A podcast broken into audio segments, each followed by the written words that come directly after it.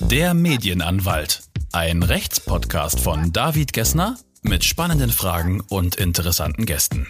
Ihr interessiert euch für die Themen rund um die Bereiche Medien, Marken, Urheber oder Wettbewerbsrecht? Dann schaltet ein und werdet selbst echte Experten. Und jetzt geht's auch schon los mit einer neuen Folge von Der Medienanwalt. Herzlich willkommen, liebe Zuhörerinnen und Zuhörer zu Folge 5 von Der Medienanwalt, eurem Podcast für Urheber, Medien, Marken, Wettbewerbs- und Sportrecht. Mein Podcast ist noch relativ jung mit vier Folgen, das ist jetzt Folge 5. Erstmal kurz zu mir, zu meiner Person. Mein Name ist David Gessner, ich bin Rechtsanwalt und Partner der Berliner Medienrechtskanzlei Behnbecker Gessner und leite dort die Dezernate Medienrecht und gewerblicher Rechtsschutz. Wenn euch mein Rechtspodcast gefallen sollte und ihr reingehört habt und sagt, okay, das gefällt mir, ich möchte mehr davon davon, dann abonniert ihn doch, bewertet ihn und teilt ihn auch gern in den sozialen Medien und lasst gern auch einen Kommentar da. Ihr findet den Podcast auch bei Instagram unter der Medienanwalt. Dort habe ich einen gesonderten Account dazu, verlinkt auch zu meinem anderen Instagram-Account Medienanwalt-Berlin, wo ich auch aus dem Kanzleialltag und zu Erfolgen und anderen Rechtsthemen öfter etwas in den Stories oder Beiträgen poste. Folgt mir also gern auch dort und jetzt viel Spaß mit Folge 5 von Der Medienanwalt. In der heutigen Folge 5 meines Podcasts geht es um das Thema Persönlichkeitsrecht. Das ist ein sehr komplexes Thema, was uns im Alltag, also auch euch, regelmäßig begegnet. Was das ist, das erkläre ich jetzt in meinem Podcast in der Folge und werde die Themen und Unterthemen hier einzeln durchgehen. Die aktuelle Folge wird eine Solo-Folge. Künftig wird es immer eine bunte Mischung aus Folgen mit Gästen aus Medien und Wirtschaft geben, wie auch schon in den ersten vier Folgen.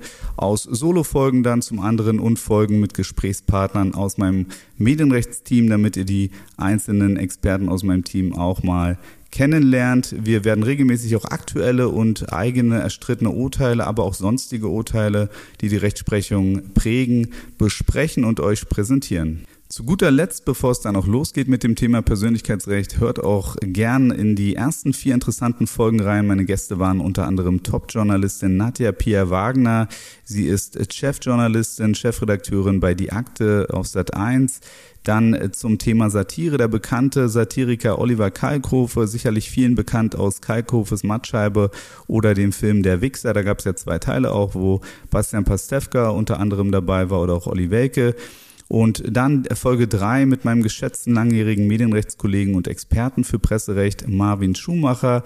Und Folge 4 auch sehr interessant zum Musikrecht mit Sony Music CEO Patrick Muschazzi-Kareba. Da sprechen wir über Verträge, über Künstler, über Influencer, über das Management und was man sonst so als junger Künstler oder Label beachten muss, wenn man seine Musikkarriere startet.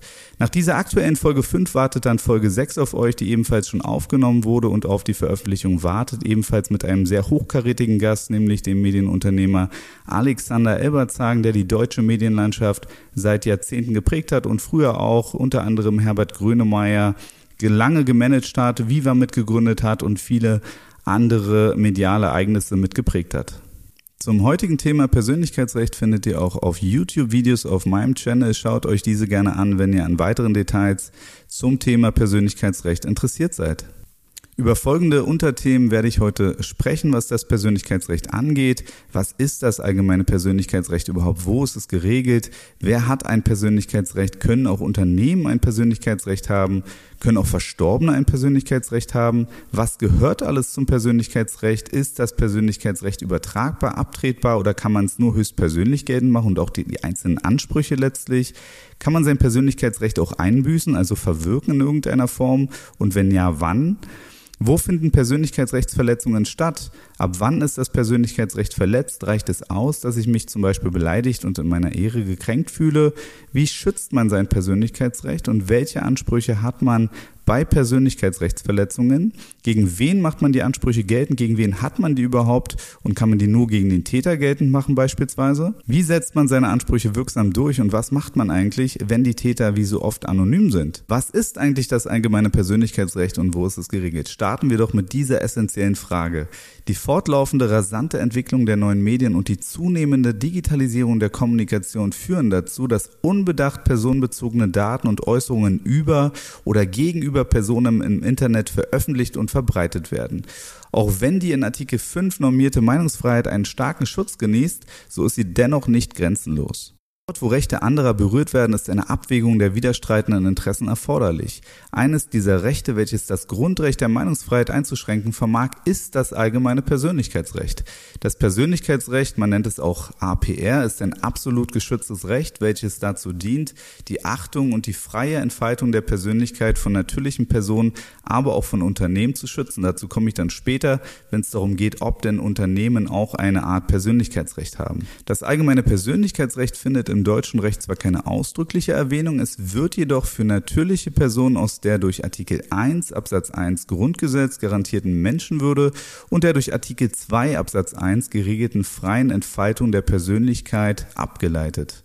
Durch das Grundrecht auf freie Entfaltung der Persönlichkeit und die grundrechtlich garantierte Menschenwürde soll sichergestellt werden, dass jeder einen geschützten autonomen Bereich für seine private Lebensgestaltung hat, in welchem er sich ungestört entfalten und entwickeln kann, quasi ein Ort, an dem er allein sein kann. Es gibt also kein extra Gesetz und keine gesetzlichen Regelungen, die das allgemeine Persönlichkeitsrecht regeln. Aus meiner Sicht wäre es durchaus sinnvoll, ein eigenes Gesetz für das Persönlichkeitsrecht zu entwerfen und zahlreiche Fallgestaltungen dort explizit zu regeln. Aber bisher gibt es das nicht. Es gibt nur eben vereinzelte Regelungen, wo mal das Namensrecht erwähnt ist als Element des Persönlichkeitsrechts oder das Recht am eigenen Bild, zum Beispiel im Kunsturhebergesetz.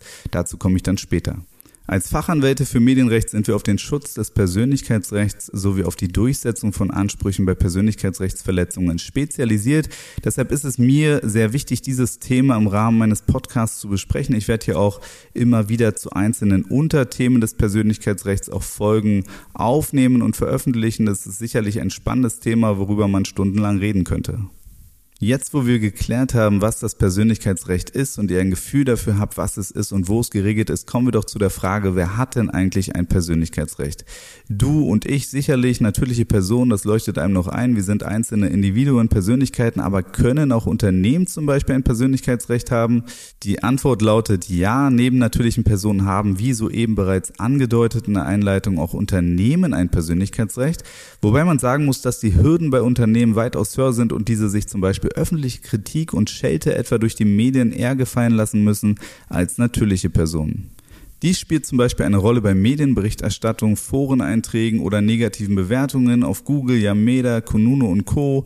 Wer Unternehmer von euch ist oder vielleicht selber schon mal ein Unternehmen bewertet hat, weiß, wovon ich spreche. Internetbewertungen sind ein großes Problem für Unternehmen, natürlich auch eine große Chance, wenn es positive Bewertungen sind.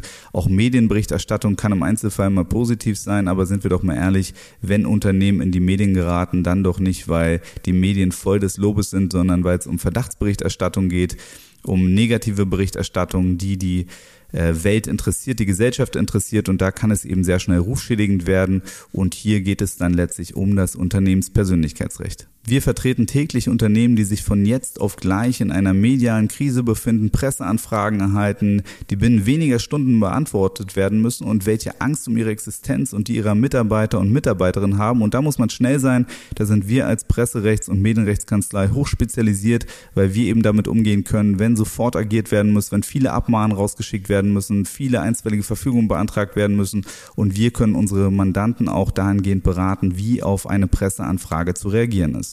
Eine individuelle Krisenkommunikation und Strategie sind hier besonders wichtig, um nachhaltige Reputationsschäden zu vermeiden. Im Einzelfall muss man eben ganz genau schauen, was hier das Richtige ist, wie die richtige Reaktion ist, ob man hier abwarten sollte, bis die Welle vorbei ist, wie die Reaktionen sind, ob man hier schnell sein sollte, versuchen sollte, die Medien noch von irgendwas zu überzeugen oder ob man hier einen Journalisten, das hat man auch manchmal vor sich hat, der da besonders renitent ist oder sich noch besonders angestachelt fühlt. Und dafür hat man ein Gefühl, wenn man erfahren ist als Medien Medienanwalt und das sind wir, weil wir bundesweit seit vielen Jahren Medienopfer vertreten. In diesem Zusammenhang möchte ich gerne auch auf die Folge 3 mit meinem geschätzten Kollegen Marvin Schumacher hinweisen. Da haben wir eine Stunde über Verdachtsberichterstattung in Bezug auf Privatpersonen und Unternehmen gesprochen und sicherlich eine spannende Folge für alle, die dieses Thema interessiert. Kommen wir doch zum Thema Verstorbene. Können denn Verstorbene ein Persönlichkeitsrecht haben? Stichwort postmortales Persönlichkeitsrecht Wie der Name schon sagt, gibt es diesen Namen und den habe ich mir nicht ausgedacht. Das heißt, die Frage kann kurz schon mal mit einem Ja beantwortet werden. Es gibt ein sogenanntes postmortales Persönlichkeitsrecht, aber in engen Grenzen. Das allgemeine Persönlichkeitsrecht eines Menschen erlischt grundsätzlich ja mit seinem Ableben. Als Ausfluss der Menschenwürde entsteht jedoch ein sogenanntes postmortales Persönlichkeitsrecht, welches die Ehre und das Ansehen des Verstorbenen auch nach seinem Tod schützen soll. Vom Schutz des postmortalen Persönlichkeitsrechts umfasst dann zunächst die ideellen Komponenten des allgemeinen Persönlichkeitsrechts. Die Erben der Verstorbenen nehmen die Rechte dann im Falle einer Verletzung dieser ideellen Komponenten wahr. Insbesondere können sie Unterlassungs- und Beseitigungsansprüche gegen Dritte durchsetzen, welche ohne ihre Einwilligung zum Beispiel Fotos des Verstorbenen veröffentlicht haben und diese Rechte werden dann durch die Angehörigen geltend gemacht. Neben den ideellen Bestandteilen des postmodernen Persönlichkeitsrechts bestehen auch materielle Bestandteile, welche die Erben bis zu zehn Jahre nach dem Tod des Erblassers geltend machen können. Durch diese Möglichkeit soll verhindert werden, dass sich gerade auch Unternehmen an dem Werbewert einer bekannten verstorbenen Persönlichkeit des öffentlichen Lebens bereichern. Daher stehen dem Erben in Fällen der Verletzung des postmortalen Persönlichkeitsrechts auch Schadensersatzansprüche zur Seite, soweit der kommerzielle Teil des Persönlichkeitsrechts betroffen ist. Ähm, und hier habe ich ein ganz bekanntes Beispiel, was ich kurz nennen und besprechen müsste. Also ein kleiner Exkurs weg von der eigentlichen Gliederung. Der prominenteste Fall zum postmodernen Persönlichkeitsrecht ist sicherlich der Fall in Bezug auf den Altkanzler Helmut Kohl und seine Witwe, die ähm, Geldentschädigungsansprüche durchsetzen wollte, beziehungsweise für sich als Angehörige beanspruchen wollte. Kurz zum Hintergrund. Es war die höchste Geldentschädigung der deutschen Rechtsgeschichte. Kurz vor dem Tode von Helmut Kohl hat die Pressekammer des Kölner Landgerichts im April 2017 dem Altkanzler wegen schwerwiegender Verletzung seiner Persönlichkeitsrechte eine Million Geldentschädigung zugesprochen. Das ist ein sehr hoher Betrag, den man so in der Geschichte so noch nicht erlebt hat. Deshalb ist es auch besonders erwähnenswert, aber es hat eben auch ein ja, schicksalhaftes Ende gefunden. Dazu komme ich jetzt. Seit mehreren Jahren äh, Nochmal kurz im Hintergrund beschäftigten sich die Gerichte mit dem Rechtsstreit zwischen Helmut Kohl und dem Journalisten Heribert Schwan. Ich weiß nicht, ob das jedem etwas sagt. Ausgangspunkt des Zivilverfahrens waren unzulässige Veröffentlichungen aus den Kohl-Tonbändern beziehungsweise dem Buch Vermächtnis, die Kohl-Protokolle welche das Persönlichkeitsrecht des ehemaligen Bundeskanzlers schwer beeinträchtigten. Am 27.04.2017 verurteilte das Landgericht Köln die drei Beklagten Schwan, seinen Co-Autor sowie den Verlag gesamtschuldnerisch, also dass alle zusammen eben verurteilt werden, das zu bezahlen, diese Geldentschädigung, zur Zahlung einer solchen in Höhe von einer Million Euro. Dabei entschied das Gericht, dass der Bestseller das Persönlichkeitsrecht von Helmut Kohl schwerwiegend verletzt. Das ist nämlich die Voraussetzung für eine Geldentschädigung, dass es eben nicht nur eine Persönlichkeitsrechtsverletzung ist, sondern diese besonders schwerwiegend ist und bestätigte zudem das Verbot von 116 Textpassagen, also eine ganze Menge, in denen er sich zu verschiedenen bekannten Politikern sowie Persönlichkeiten des öffentlichen Lebens vertraulich äußerte. So, was war dann passiert? In den Jahren 2001 und 2002 führte Helmut Kohl mehrere Gespräche mit Schwan, der dazu beauftragt war, als Ghostwriter die Memoiren des Altkanzlers zu verfassen. Im Zuge dessen nahm Schwan die Gespräche auf Kassette auf. Noch bevor die Zusammenarbeit beendet wurde, kam es jedoch zum Streit zwischen den beiden und Schwan veröffentlichte darauf eigenmächtig ein Buch, welches 2014 zum Bestseller wurde, in welchem er unter anderem Äußerungen Kohls aus diesen Gesprächen offenbarte. Diese betrafen unter anderem Angela Merkel sowie den früheren Bundespräsidenten Christian Wolf. Also klingt erstmal interessant auf jeden Fall für den Leser, der das dann lesen wird oder gelesen hat. Ne? Natürlich hat er versucht, äh, damit entsprechend Geld zu machen und äh, ob er da vorsätzlich Persönlichkeits, Persönlichkeitsrechte verletzt hat, kann man nur mutmaßen. Auf jeden Fall war es nach Auffassung des Landgerichts Köln eine klare Persönlichkeitsrechtsverletzung und diese auch schwerwiegend. Ähm, Kohl verklagte nicht nur den Journalisten und seinen Co-Autor, sondern auch den Verlag, der dieses Buch veröffentlichte, auf 5 Millionen Euro. Also wollte eigentlich viel mehr haben als eine Million. Es ist oft so, dass man erstmal versucht, mehr einzuklagen, als man am Ende bekommt, äh, entweder durch Vergleich oder eben, weil das Gericht der Meinung ist, okay, ich spreche dir etwas zu, aber eben nicht ganz so viel. Das alles aufgrund seiner Persönlichkeitsrechtsverletzung, also er sei sehr angefressen und er wollte eben daraus auch entsprechend Kapital schlagen, beziehungsweise eine Genugtuung haben. Eine Geldentschädigungsansprüche haben ja immer eine Genugtuungfunktion und ähm, das hat er versucht durchzusetzen in dieser Höhe. Äh, außerdem setzte er in einem einstweiligen Verfügungsverfahren durch, dass das Buch in seiner bisherigen Form nicht mehr veröffentlicht werden durfte. Das erstmal zum Hintergrund. Er sah darin also die Verletzung der Geheimhaltungs- und Verschwiegenheitspflicht. Das Landgericht Köln war auch dieser Meinung. Und ähm, nach Ansicht des Gerichts war die durch zahlreiche Passagen und Zitate im Buch Vermächtnis die Kohl-Protokolle äh, erfüllt die schwerwiegende Persönlichkeitsrechtsverletzung, weshalb auch die Entschädigungssumme entsprechend hoch angesetzt wurde. Dabei handelt es sich äh, um die bislang höchste Summe, wie ich eingangs sagte, im Bereich der Verletzung des Persönlichkeitsrechts, die je gewährt wurde. Nach zutreffender Überzeugung des Gerichts durfte allein die Kohl allein Kohl die Entscheidung treffen, welche seiner Aussagen, die er im Vertrauen getätigt hatte, an die Öffentlichkeit gelangen durften. Weiterhin führte die Pressekammer aus, dass Schwan als sein Ghostwriter zur Geheimhaltung verpflichtet gewesen sei. Auch seien die Zitate teilweise aus dem Zusammenhang gerissen worden. Manche Äußerungen wurden überhaupt nicht von Kohl getätigt. Und erschwerend hinzu kam noch nach Ansicht des Gerichts, dass Kohl sich nicht mehr richtig äußern konnte und somit verteidigen konnte, ähm, weil er eben auch schon entsprechend äh, fortgeschrittenen Alters war und äh, seine Krankheitsgeschichte das sicherlich befördert hat, die Situation. Das OLG Köln in der Berufungsinstanz ähm, war dann der Meinung, okay, die Erbin von Alt-Bundeskanzler Kohl enthält nun doch keine Geldentschädigung. Es ging hier, wir wissen, um eine Million Euro, um viel Geld. Und das OLG Köln, der Pressesenat, kippte also die Entscheidung des Landgerichts Köln aufgrund der Tatsache, dass Kohl im Verfahren verstorben ist. Also eine Besonderheit, presserechtlich sehr besonders. Äh, und der BGH, kommen wir auch gleich zu, hat das dann später bestätigt. Also wirklich Pech für die Witwe, äh, dass äh, Kohl im Verfahren gestorben ist. Und die waren eben der Meinung, okay, der Anspruch ist hier nicht vererbbar. Anders als der Unterlassungsanspruch, Geldentschädigungsansprüche haben eine Genugtuungsfunktion und jetzt ist ja das Opfer quasi nicht mehr da, es ist gestorben und somit besteht auch kein Anspruch. Finde ich schwierig auf jeden Fall, aber ähm, das Oberlandesgericht hat das so gesehen.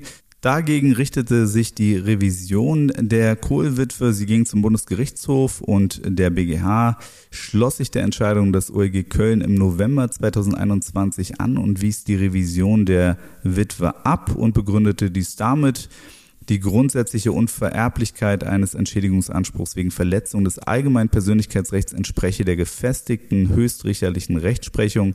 Funktion des Anspruchs sei nämlich in erster Linie die Genugtuung, welche einem Verstorbenen aber gar nicht mehr verschafft werden könne. Im Fall Kohls bestünden auch keine durchgreifenden Gründe dafür, von dieser Rechtsprechung abzuweichen. Außerdem ändere auch der Umstand, dass der Entschädigungsanspruch Kohl noch zu Lebzeiten zugesprochen wurde, nichts an der Unvererblichkeit, denn das Urteil war bei Eintritt seines Todes noch nicht rechtskräftig, so der BGH. Also das Pech war wirklich, dass man Berufung eingelegt hat. Hätte man keine Berufung innerhalb der Berufungsfrist eingelegt, dann wäre das landgerichtliche Urteil rechtskräftig geworden und dann kommt es eben darauf an, wann Kohl genau verstorben ist. Aber es wurde ja Berufung eingelegt und im Verfahren ist Kohl verstorben. Das ist natürlich wirklich Pech im Nachhinein. Ähm, jetzt besteht noch die Möglichkeit, zum Bundesverfassungsgericht zu gehen.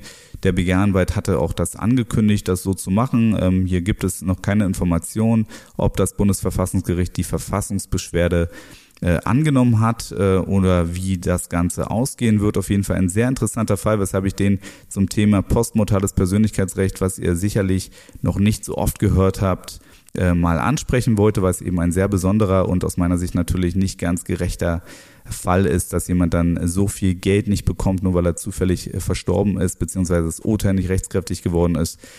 Sehr interessanter Nebenfall. Kommen wir doch jetzt zu dem wichtigsten Thema, wenn es um Persönlichkeitsrechte erstmal geht. Ähm, man fragt sich ja, wann ist denn das Persönlichkeitsrecht überhaupt betroffen? Ne? Also das ist ja so abstrakt. Es ist ja nirgends, haben wir erfahren, gesetzlich geregelt. Deshalb habe ich anders als bei anderen Gesetzen, Steuergesetz, bürgerlichem Gesetzbuch oder was auch immer, Erbrecht, keine klaren Definitionen, klaren Regeln als Laie, so dass ich erstmal das Ganze einordnen muss für mich. Deshalb versuche ich euch mal zu erklären, woraus das Persönlichkeitsrecht überhaupt besteht, damit ihr ein Gefühl dafür bekommt, wann ihr vielleicht erstens Rechte anderer verletzt und verletzen könntet und vielleicht das ein bisschen berücksichtigen könnt im Alltag, aber auch ein Gefühl dafür bekommt, was ihr euch gefallen lassen müsst, äh, welche Bestandteile euer Persönlichkeitsrecht hat. Kommen wir doch zu dem Wichtigsten aus meiner Sicht, was man eben sehr oft hat, wenn es um Äußerungen geht. Ne? Also man, das Persönlichkeitsrecht ist auch Teil des Äußerungsrechts, des Presserechts. Ne? Presserecht, wenn es in der Presse ist und Äußerungsrecht, wenn es eben außerhalb der klassischen Presse ist, der Printmedien ist. Zum Beispiel, wenn ihr auf, auf Arbeit seid und dort jemand was über euch äußert, dann sind wir im klassischen Äußerungsrecht. Dann geht es eben auch um Äußerungen, um das Persönlichkeitsrecht und da spielt der Schutz der persönlichen Ehre als wohl wichtigstes Element des Persönlichkeitsrechts eine große Rolle. Das allgemeine Persönlichkeitsrecht kurz APR umfasst also unter anderem den Schutz der persönlichen Ehre.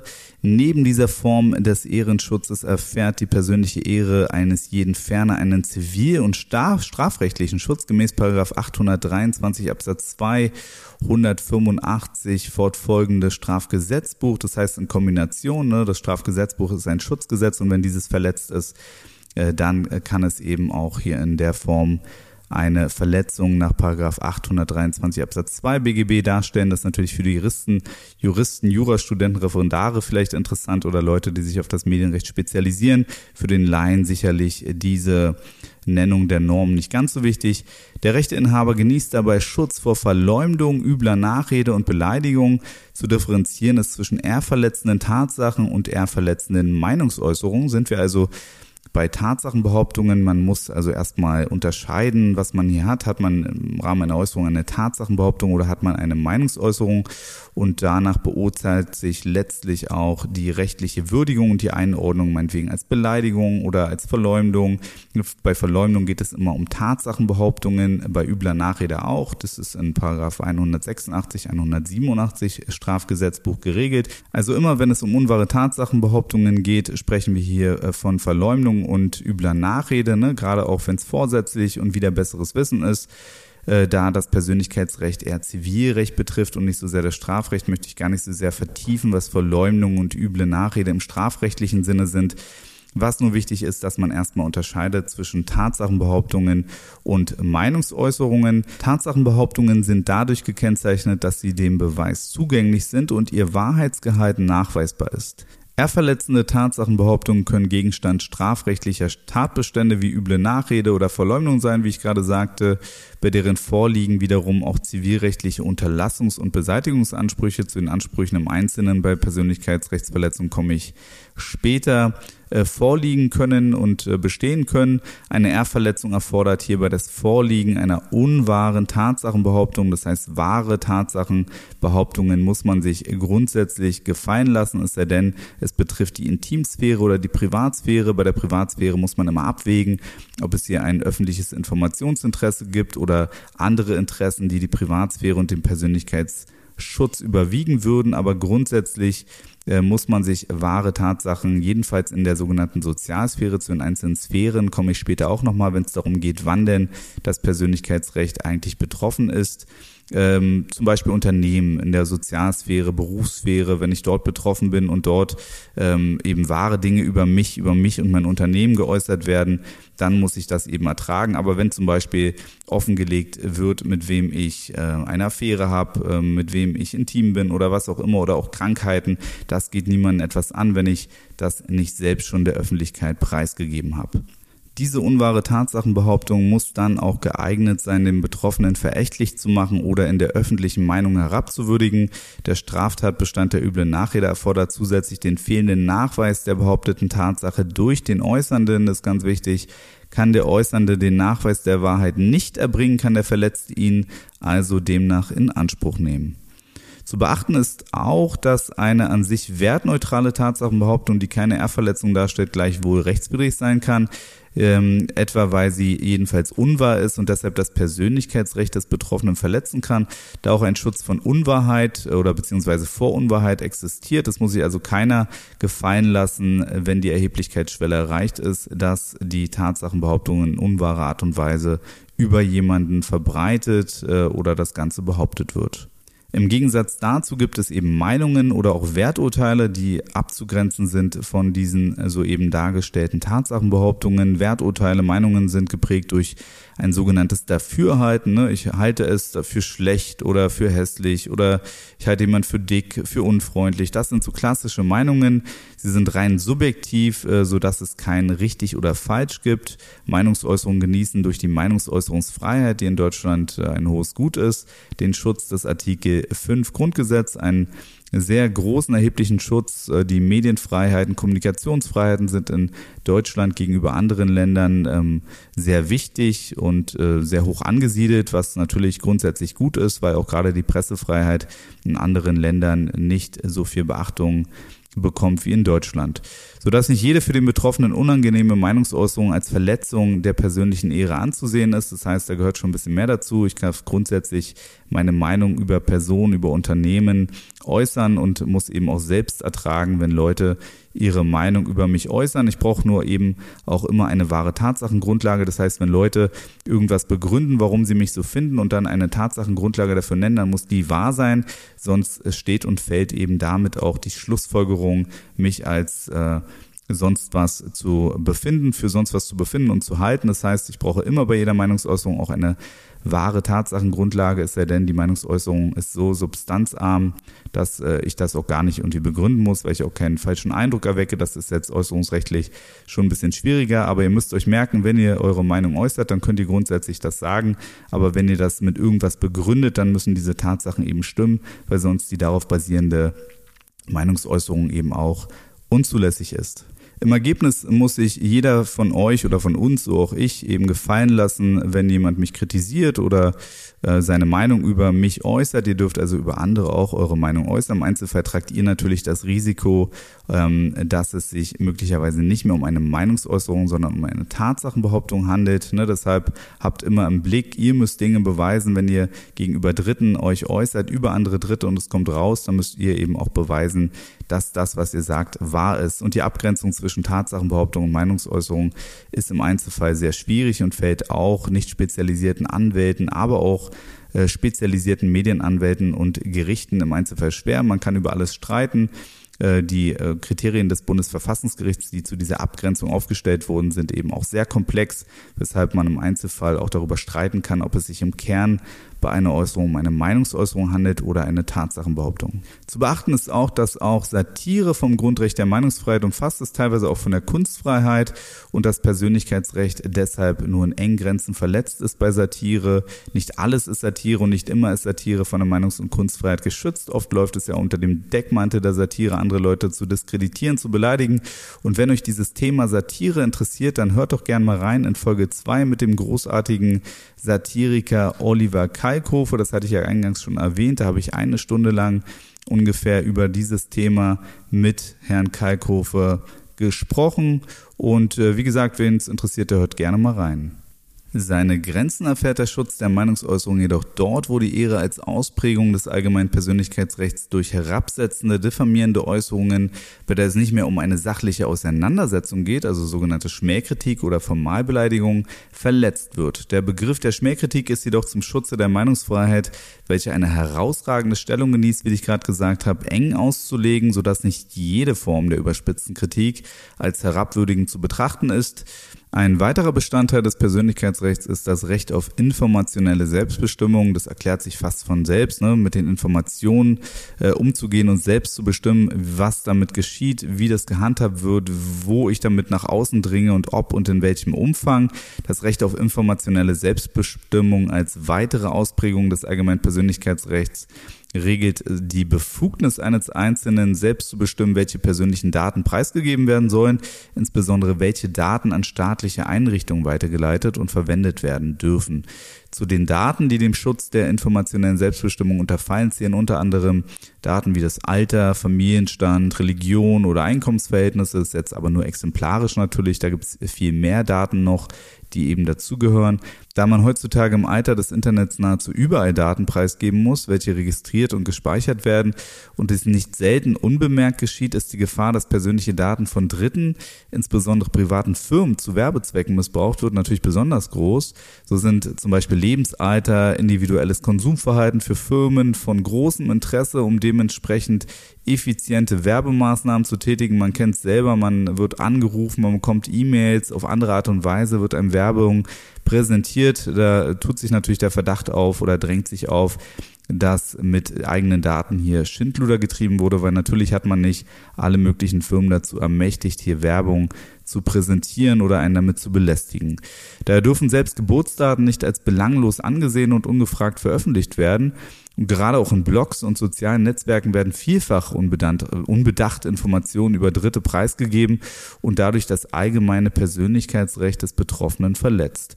Zu beachten ist jedoch, dass der Schutz des Rechts auf informationelle Selbstbestimmung dort endet, wo die entsprechenden Informationen bereits öffentlich zugänglich gemacht wurden, etwa in Form einer Biografie, ähm, hier ist der Rechteinhaber dann freiwillig mit seinen persönlichen Daten an die Öffentlichkeit getreten und genießt daher keinen Schutz. Das heißt, man hat nicht unbegrenzten Schutz, was das informationelle Selbstbestimmungsrecht angeht.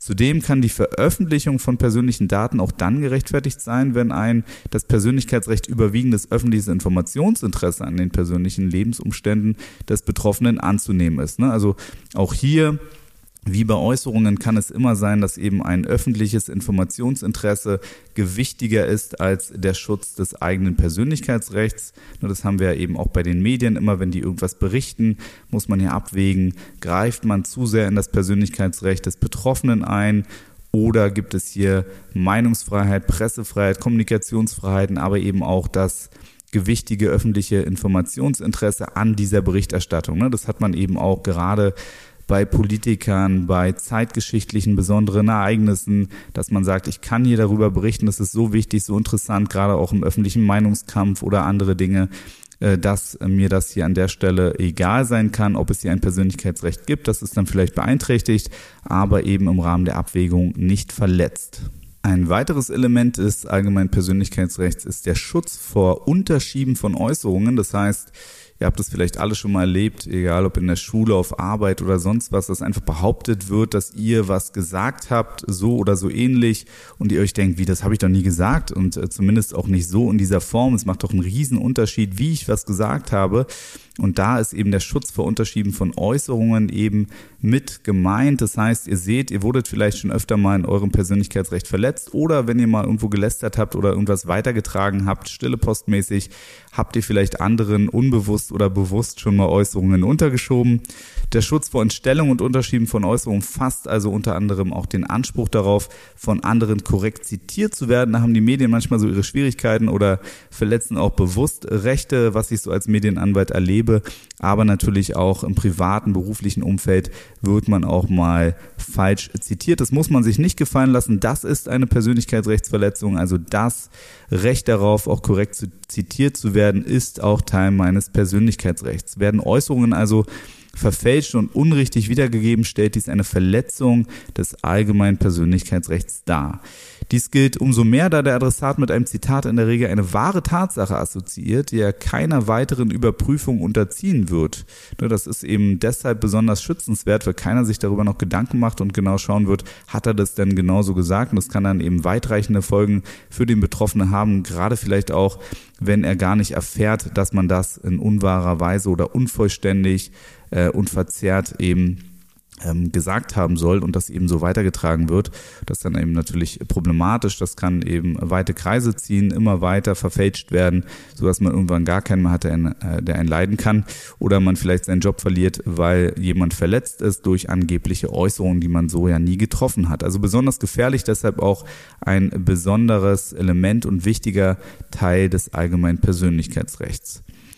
Eine andere Qualität der Persönlichkeitsrechtsverletzung liegt äh, im Tatbestand des Unterschiebens von Äußerungen, also nicht im falsch zitieren, welcher einen schwerwiegenden Eingriff in das allgemeine Persönlichkeitsrecht des Betroffenen darstellen kann. Davon ist die Rede, wenn jemandem Äußerungen untergeschoben werden, wie ich es eingangs gesagt habe, welche dieser niemals getätigt hat. Ne, das eine ist, wie gesagt, falsch zitieren und das andere, dass das überhaupt nicht getätigt hat. Klassische Fälle finden sich im Bereich der Boulevardpresse zum Beispiel. Das gibt es immer wieder dass es da ähm, fingierte Interviews gibt mit prominenten Persönlichkeiten, die sich zu irgendeinem Thema geäußert haben. Es verkauft sich dann natürlich sehr gut und im Nachhinein lassen sich die Medien dann gerne abmahnen und zahlen dann vielleicht auch irgendeine Geldentschädigung. Haben dann aber das Geld mit diesem interessanten, vermeintlich interessanten Interview schon verdient. Also man muss sagen, dass die Boulevardmedien leider auch aus meiner Sicht, äh, das kann man immer wieder klar sagen, auch bewusst Persönlichkeitsrechte verletzen und das bewusst einkalkulieren, weil die Rechtsprechung und Gesetzgebung hier eben hinterherhängt. Die wirtschaftlichen Interessen stehen hier im Vordergrund dieser Medien, nicht alle Medien, aber wir erleben es leider in der beruflichen, anwaltlichen Praxis immer wieder, dass hier auch aus unserer Sicht bewusst Rechte verletzt werden. Also nicht alle Medien sind Qualität Qualitätsmedien und gerade ähm, Boulevardmedien teilweise haben auch in der Vergangenheit, hier gibt es schon sehr viele ähm, Urteile und auch Beschlüsse und das Bundesverfassungsgericht, der Bundesgerichtshof, viele, viele Urteile, Medienrechtler oder auch Studenten des Medienrechts werden es wissen, weshalb eben dieses Unterschieben von Äußerungen in Form von Fake-Interviews, fingierten Interviews ein großes medienrechtliches Thema ist. Eine Interessenabwägung zwischen der Pressefreiheit und dem Informationsinteresse auf der einen Seite und dem allgemeinen Persönlichkeitsrecht des Betroffenen auf der anderen Seite findet dann Bereich gar nicht, bereits gar nicht statt. Ne? Also man hat ja sonst immer, wenn es um eine Persönlichkeitsrechtsbeeinträchtigung geht, die Abwägung vorzunehmen zwischen den Kommunikationsfreiheiten wie Meinungsfreiheit, Pressefreiheit oder auch Kunstfreiheit auf der einen Seite und dem öffentlichen Informationsinteresse und dem Persönlichkeitsrecht auf der anderen Seite. Das heißt, man kann durchaus beeinträchtigt sein, eine Verletzung kann man aber nur positiv ähm, feststellen, weil das Persönlichkeitsrecht ein sogenanntes Rahmenrecht ist und da muss man immer eine Abwägung zwischen den gegenläufigen Interessen und Grundrechten hier vornehmen. Das muss man aber nicht wenn es um unwahre Äußerungen geht, die sich keiner gefallen lassen muss, um Schmähkritik äh, geht, wo quasi es nur darum geht, den anderen zu diffamieren und herabzuwürdigen und die Anknüpfungstatsachen fehlen für diese Meinungsäußerung, aber eben auch, wenn einem unterstellt wird, dass man etwas gesagt hat, was man nicht gesagt hat, ist dann quasi gleichzusetzen mit einer unwahren Tatsachenbehauptung deshalb auch per se verboten, weshalb ich hier überhaupt gar keine Abwägung brauche und es auch nie dem Schutz der Meinungsäußerungsfreiheit unterfallen kann und eben auch nicht dem Schutz der Pressefreiheit. Kommen wir zum Recht am geschriebenen Wort. Das ist auch ein wichtiger Bestandteil des allgemeinen Persönlichkeitsrechts. Das Recht am geschriebenen Wort schützt private Aufzeichnungen vor einer Veröffentlichung durch Dritte. Das hat man ja auch schon oft erlebt, ne? gerade im Bereich der sozialen Medien, jetzt bei Instagram, und so weiter wird gerne in Stories was preisgegeben, auch unter Influencern, Promis, aber auch weniger bekannten Persönlichkeiten. Wenn es Streitereien mit anderen Personen gibt, ne, dann wird man oft in anprangender Weise Inhalte finden, wo Leute diskreditiert werden oder eben E-Mail-Verläufe, Chat-Verläufe preisgegeben werden. Und hier wird man in vielen Fällen eben auch Persönlichkeitsrechtsverletzungen ausmachen können aufgrund der Prangerwirkung und weil ich eben im Vertrauen darauf, dass ich privat mit jemandem etwas in einem Chat geschrieben habe, was nicht öffentlich war, ähm, nicht davon ausgehen musste, dass das veröffentlicht wird und das ist dann eben mein geschriebenes Wort, wo ich eben auch ein Recht dran habe. Auch das ist nicht immer rechtswidrig, wenn es veröffentlicht wird. Das heißt, wenn es ein erhebliches öffentliches Informationsinteresse gibt oder ich ein sehr berechtigtes Interesse habe, weil der äh, mir Gewalt angedroht hat, schwere Straftaten oder irgendwas Schlimmes mich diffamiert, beleidigt hat, äh, dann kann es im Einzelfall eben auch zulässig sein, das in identifizierbarer Weise zu verbreiten. Aber man muss da sehr vorsichtig sein. Das ist, wie gesagt, der Klassiker aktuell dass Inhalte, Chatverläufe, WhatsApp-Verläufe einfach weitergetragen, verbreitet werden, kopiert werden, einfach weitergeleitet werden, unbedacht. Und das stellt dann in vielen Fällen eben eine Persönlichkeitsrechtsverletzung dar. Natürlich soll jeder nicht nur vor der Veröffentlichung seines nicht öffentlich gesprochenen Wortes geschützt sein, sondern auch vor der Veröffentlichung von ihm gefertigter schriftlicher Aufzeichnungen. So dürfen insbesondere persönliche Aufzeichnungen wie Tagebücher und persönliche Briefe nicht ohne die Einwilligung des Betroffenen veröffentlicht werden. Das ist auch ein ganz wichtiges Thema, kommt auch immer wieder vor in der Praxis. Es ist in diesem Zusammenhang ein Trugschluss zu glauben, dass eine konkludente Einwilligung, also eine Einwilligung, die nicht ausdrücklich erfolgt, sondern äh, durch ein bestimmtes Handeln, dann spricht man von konkludenter Einwilligung, unterstellter Einwilligung, äh, etwa in dem Wegwerfen eines Tagebuches oder anderer Dokumente. Darin kann man eben nicht eine konkludente Einwilligung sehen, dass es demjenigen, der es wegwirft, egal ist, was mit diesen Daten passiert und dass diese etwa veröffentlicht werden dürfen. Ich meine, der Papierkorb ist nicht das öffentliche Internet, völlig klar. Das liegt eigentlich auf der Hand und ähm, jeder, der gesunden Menschenverstand hat, braucht nicht das rechtliche drumherum wissen. Man weiß, man darf es nicht veröffentlichen. Daher liegt in der unberechtigten Veröffentlichung persönlicher Aufzeichnungen eine Verletzung des allgemeinen Persönlichkeitsrechts des Betroffenen. Einen weiteren praxisrelevanten Fall stellen vermeintliche Leserbriefe dar, welche nicht als solche hätten aufgefasst und somit nicht veröffentlicht werden dürfen, etwa weil der Brief nicht für die Öffentlichkeit bestimmt war, ne, sondern lediglich an die Redaktion einer Zeitung gerichtet, also wie ein Beschwerdebrief. Und leider ähm, sehen sich Redakteure nicht selten dazu veranlasst, weil sie es besonders spannend finden oder das wieder ähm, für Klicks sorgt, diese Briefe, die nur für sie bestimmt waren, trotzdem zu veröffentlichen. Also man sollte aufpassen, was man der Presse schickt. Das kann immer so ausgelegt werden, dass man ja bereit war, das äh, zu einem bestimmten Thema äh, eben auch zur öffentlichen Disposition zu stellen. Deshalb Vorsicht, wenn man mit den Medien, mit Pressevertretern, Redakteuren telefoniert, mit ihnen schreibt. Es kann immer passieren, dass daraus zitiert wird, dass es verwendet wird. Deshalb sollte man immer ausdrücklich sagen, ich gebe hier nur Antworten, wenn ihr das nicht verwendet. Das müsst ihr mir zusichern. Ne? Dann ist es wie ein Vertrag äh, und dann dürfen die es nicht. Dann hat man eben aus diesem Vertragsverhältnis alleine schon einen Unterlassungsanspruch. Also sehr vorsichtig sein mit Leserbriefen. Die werden gerne ähm, als solche interpretiert. Und äh, das ist eben auch ein solcher Fall, wenn es um das Recht am geschriebenen Wort geht. Dann gibt es das Recht am gesprochenen Wort. Das Recht am gesprochenen Wort als Ausgestaltung des allgemeinen Persönlichkeitsrechts schützt wiederum das Recht eines jeden, Dinge spontan zu äußern, ohne damit rechnen zu müssen, dass diese Äußerungen an die Öffentlichkeit gelangen.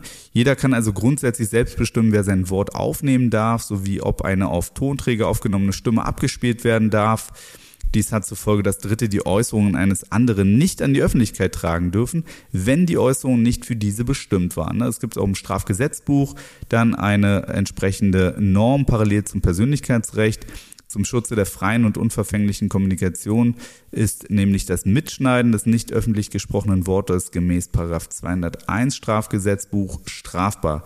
Da hatten wir auch letztens einen Fall gegen den Spiegel, muss man sagen, wo eine Tonaufnahme, Tonbandaufnahme verwendet wurde durch den Spiegel. Das hat das Gericht anders gesehen, weil es im Gerichtssaal aufgenommen wurde, ähm, war das nicht problematisch, was zumindest diesen Straftatbestand betrifft. Das Problem war vielmehr, dass Spiegel diese Tonbandaufnahmen gekürzt hat und dadurch eben ein verzerrtes Bild äh, wiedergegeben hat und das war dann eben die Persönlichkeitsrechtsverletzung. Also man hat nicht immer, wenn man eine ähm, unzulässig aufgenommene Tonbandaufnahme verwendet, gerade wenn die Medien das zugespielt bekommen, ist es nicht immer strafbar, das muss man eben auch wissen. Aber grundsätzlich, wenn ihr jetzt zum Beispiel ein Telefonat mitschneidet und das dann eben aufnehmt und anderen auch noch zeigt, dann habt ihr in der Regel, wenn der andere es nicht weiß, dass ihr das tut, eben gegen diesen Straftatbestand verstoßen. Also es kann sowohl eine Persönlichkeitsrechtsverletzung sein als auch die Erfüllung eines Straftatbestandes. Passt also auf jeden Fall auf, auch wenn ihr zu Beweiszwecken mal, das ist ja gerade so im Hip-Hop-Business immer wieder der Fall, äh, dass Leute dann einfach ähm, äh, Tonbandaufnahmen machen, Telefon, Telefonate mitschneiden und so weiter, aber natürlich auch in anderen Bereichen. Also man kann es jetzt nicht irgendwie auf das Rap-Milieu ähm, nur beschränken, aber es ist eben so ein klassischer Bereich, wo, wo relativ viel auch aufgenommen wird zu Beweiszwecken. Da muss man eben sehr aufpassen, sollte man nicht tun. Was man immer tun kann, man kann vor einem Telefonat ankündigen, dass jemand daneben sitzt, dass man auf laut schaltet, zum Beispiel im Auto oder zu Hause, so dass man quasi einen Zeugen hat zu Beweiszwecken. Ja, der kann er dann auch mitprotokollieren. Das ist dann zulässig, wenn der andere sich auf das Telefonat einlässt, aber nicht, wenn ihr heimlich ein Telefonat mitschneidet oder jemand anderen mithören lasst und äh, auf laut schaltet, ohne dass euer Gegenüber davon weiß. Problematische Fälle in der Praxis können etwa veröffentlichte Inter Interviews sein. Hier gilt es dann zu beachten, dass zwingend die nicht an Formvorschriften gebundene Einwilligung aller am Interview Beteiligten einzuholen ist, um Persönlichkeitsrechtsverletzungen dann letztendlich auch zu vermeiden. Was man auch beachten sollte, ist, dass überwiegende berechtigte Interessen der Allgemeinheit es rechtfertigen können, etwa ein heimlich mitgeschnittenes Telefongespräch zu verwerten. Denkbare Fälle sind zum Beispiel im Strafverfahren zu sehen, wo man auch immer wieder solche Beweisverwertungen hat, in denen ein erhebliches Strafverfolgungs- und Wahrheitsermittlungsinteresse besteht, insbesondere bei Schwerstkriminalität. Hingegen kann ein bloßes Informationsinteresse der Allgemeinheit an der Wiedergabe einer heimlich angefertigten Tonbandaufnahme ein schutzwürdiges Persönlichkeitsrecht des Äußernden grundsätzlich nicht überwiegen. Also wie gesagt, Vorsicht, wie ich eingangs sagte, in der Regel stellt es eben doch eine Persönlichkeitsrechtsverletzung dar, aus gutem Grund. Ne? Man äh, sagt ja auch Dinge viel befreiter, wenn man weiß, okay, man ist hier gerade zu zweit, es gehört hier keiner mit, erst recht nimmt es keiner auf, äh, sonst äh, ist man ja nicht so sorglos. Ne?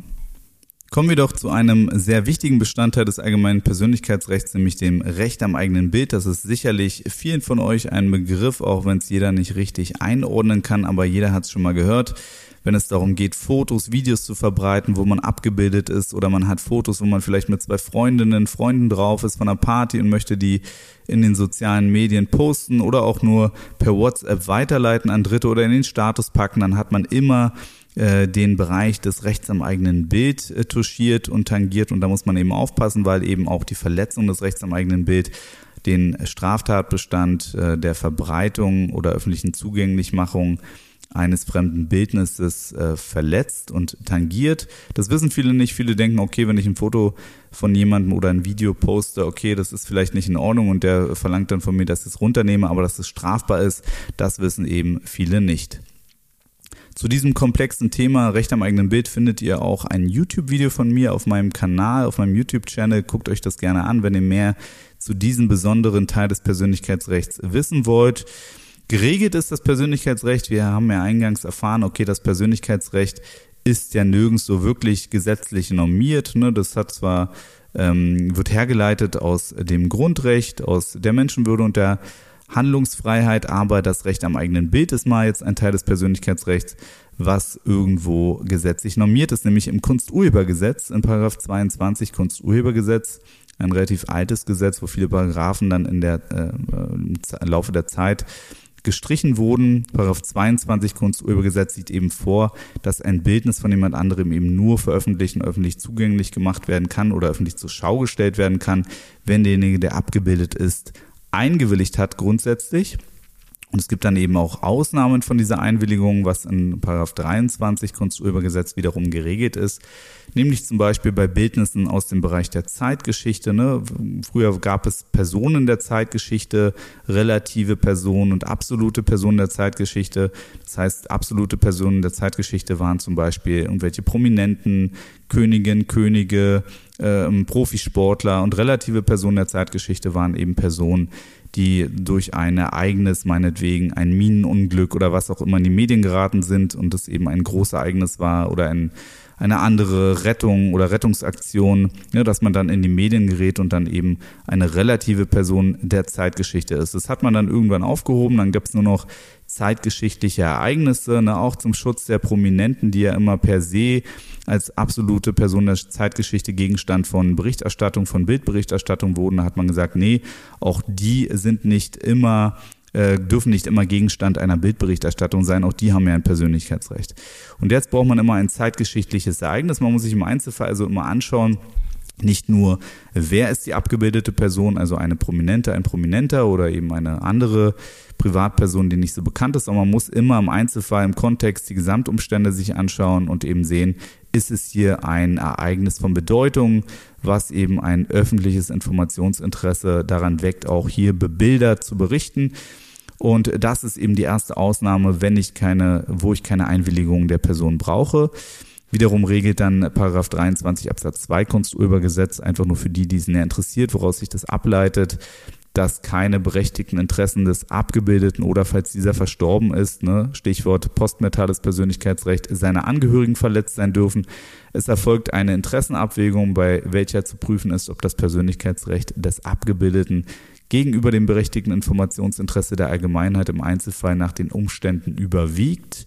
Dann gibt es noch die Ausnahme von der Einwilligung des Abgebildeten, wenn es sich um Bilder handelt, auf denen die Personen nur als Beiwerk neben einer Landschaft oder sonstigen Örtlichkeit erscheinen. Aber auch hier Vorsicht, wenn zum Beispiel eine Person besonders hervorsticht durch eine rote Jacke und äh, besonders im Vordergrund steht, dann kann man eben damit nicht mehr argumentieren. Ne? Dann konzentriert man sich eben sehr auf diese dort abgebildete Person. Man hat also als derjenige, der ein solches Foto oder Video verbreitet, immer das Risiko, dass es eben nicht nur Beiwerk ist, sondern hier eine Einwilligung erforderlich geworden wäre. Ne? Dann hat man noch weitere Ausnahmebilder von Versammlungen, Aufzügen, ne? Von ähm, Demonstrationen oder dergleichen, wo man auch mal mit der Kamera raufhalten kann, weil da hunderte oder tausende von Leuten sind. Da sollte man aber eben auch nicht an eine Person heranzoomen oder sonstiges, ähm, um hier keine Persönlichkeitsrechte Dritter zu verletzen. Also auch hier hat man am Ende immer das Risiko, dass man irgendwelche Rechte verletzt hat, aber in der Regel braucht man hier eben keine Einwilligung einholen von den beteiligten Personen, wenn es sich hier um solche Aufzüge oder Versammlungen oder ähnliche Vorgänge handelt. Ein berechtigtes Interesse des Abgebildeten ist etwa dann anzunehmen, wenn Bilder zu kommerziellen Zwecken benutzt werden, zum Beispiel Werbung. Da habe ich dann auch später, da komme ich dann bei den einzelnen Ansprüchen bei Persönlichkeitsrechtsverletzungen zu, auch Schadensersatzansprüche unter Umständen sind Bildaufnahmen diffamierend und herabwürdigend, kann ebenfalls ein berechtigtes Interesse des Abgebildeten an der Nichtverbreitung eines Bildes bestehen. Zu beachten ist schließlich, dass bereits das Anfertigen von Fotos aus dem Intimbereich den Straftatbestand des Paragraphen 201a Strafgesetzbuch erfüllt. Eine Verbreitung derartiger Bilder ist anders als beim Kunsturhebergesetz, wo es um die Verbreitung oder öffentliche Zurschaustellung des Bildnisses in Foto- oder Videoform geht, nicht erforderlich, um eine Persönlichkeitsrechtsverletzung zu verüben. Ähm, ihr erinnert euch auch, das Verbreiten würde eben dann auch dazu führen, dass es einen Straftatbestand erfüllt, also Vorsicht. Und derjenige, der verletzt ist, muss einen Strafantrag stellen, also das dann auch nicht verpassen innerhalb der Antragsfrist von drei Monaten ab Kenntnisnahme. Diese Vorschrift soll den höchstpersönlichen Lebensbereich schützen. Dazu gehören vor allen Dingen die Wohnung und andere besonders geschützte Bereiche wie Toiletten, Umkleidekabinen, die für Einblicke Dritter unzugänglich sein sollen. Also diese äh, Toiletten, versteckte Kamera und so, ganz klar, das erfüllt eben alles den Straftatbestand des 201a StGB. Und wenn man dann diese Videos oder Filme Fotos auch noch verbreitet und öffentlich zur Schau stellt, dann hat man Zeit zugleich auch noch das Recht am eigenen Bild nach dem Kunsturhebergesetz verletzt. Und man wird dann auch, wenn man zivilrechtlich in Anspruch genommen wird, auch eine nicht unerhebliche Geldentschädigung an das Opfer zahlen müssen. Kommen wir doch äh, zum Recht am eigenen Namen. Das hat man vielleicht auch schon mal gehört. Das ist auch äh, ganz gut greifbar. Anders als zum Beispiel das Recht auf informationelle Selbstbestimmung. Da kann man vielleicht sich nicht so viel darunter vorstellen. Das Recht am eigenen Namen, klar. Ne, ich habe meinen Namen und ich habe ein Recht darauf, dass auch keiner sich einfach so nennt oder sich als ähm, meine Person ausgibt und zum Beispiel einen Fake-Account erstellt, vielleicht noch sogar mit meinem Foto, dann ist ja ganz klar.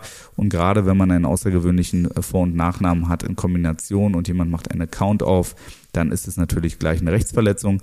Aber was das Recht am eigenen Namen eigentlich bedeutet, erkläre ich euch jetzt.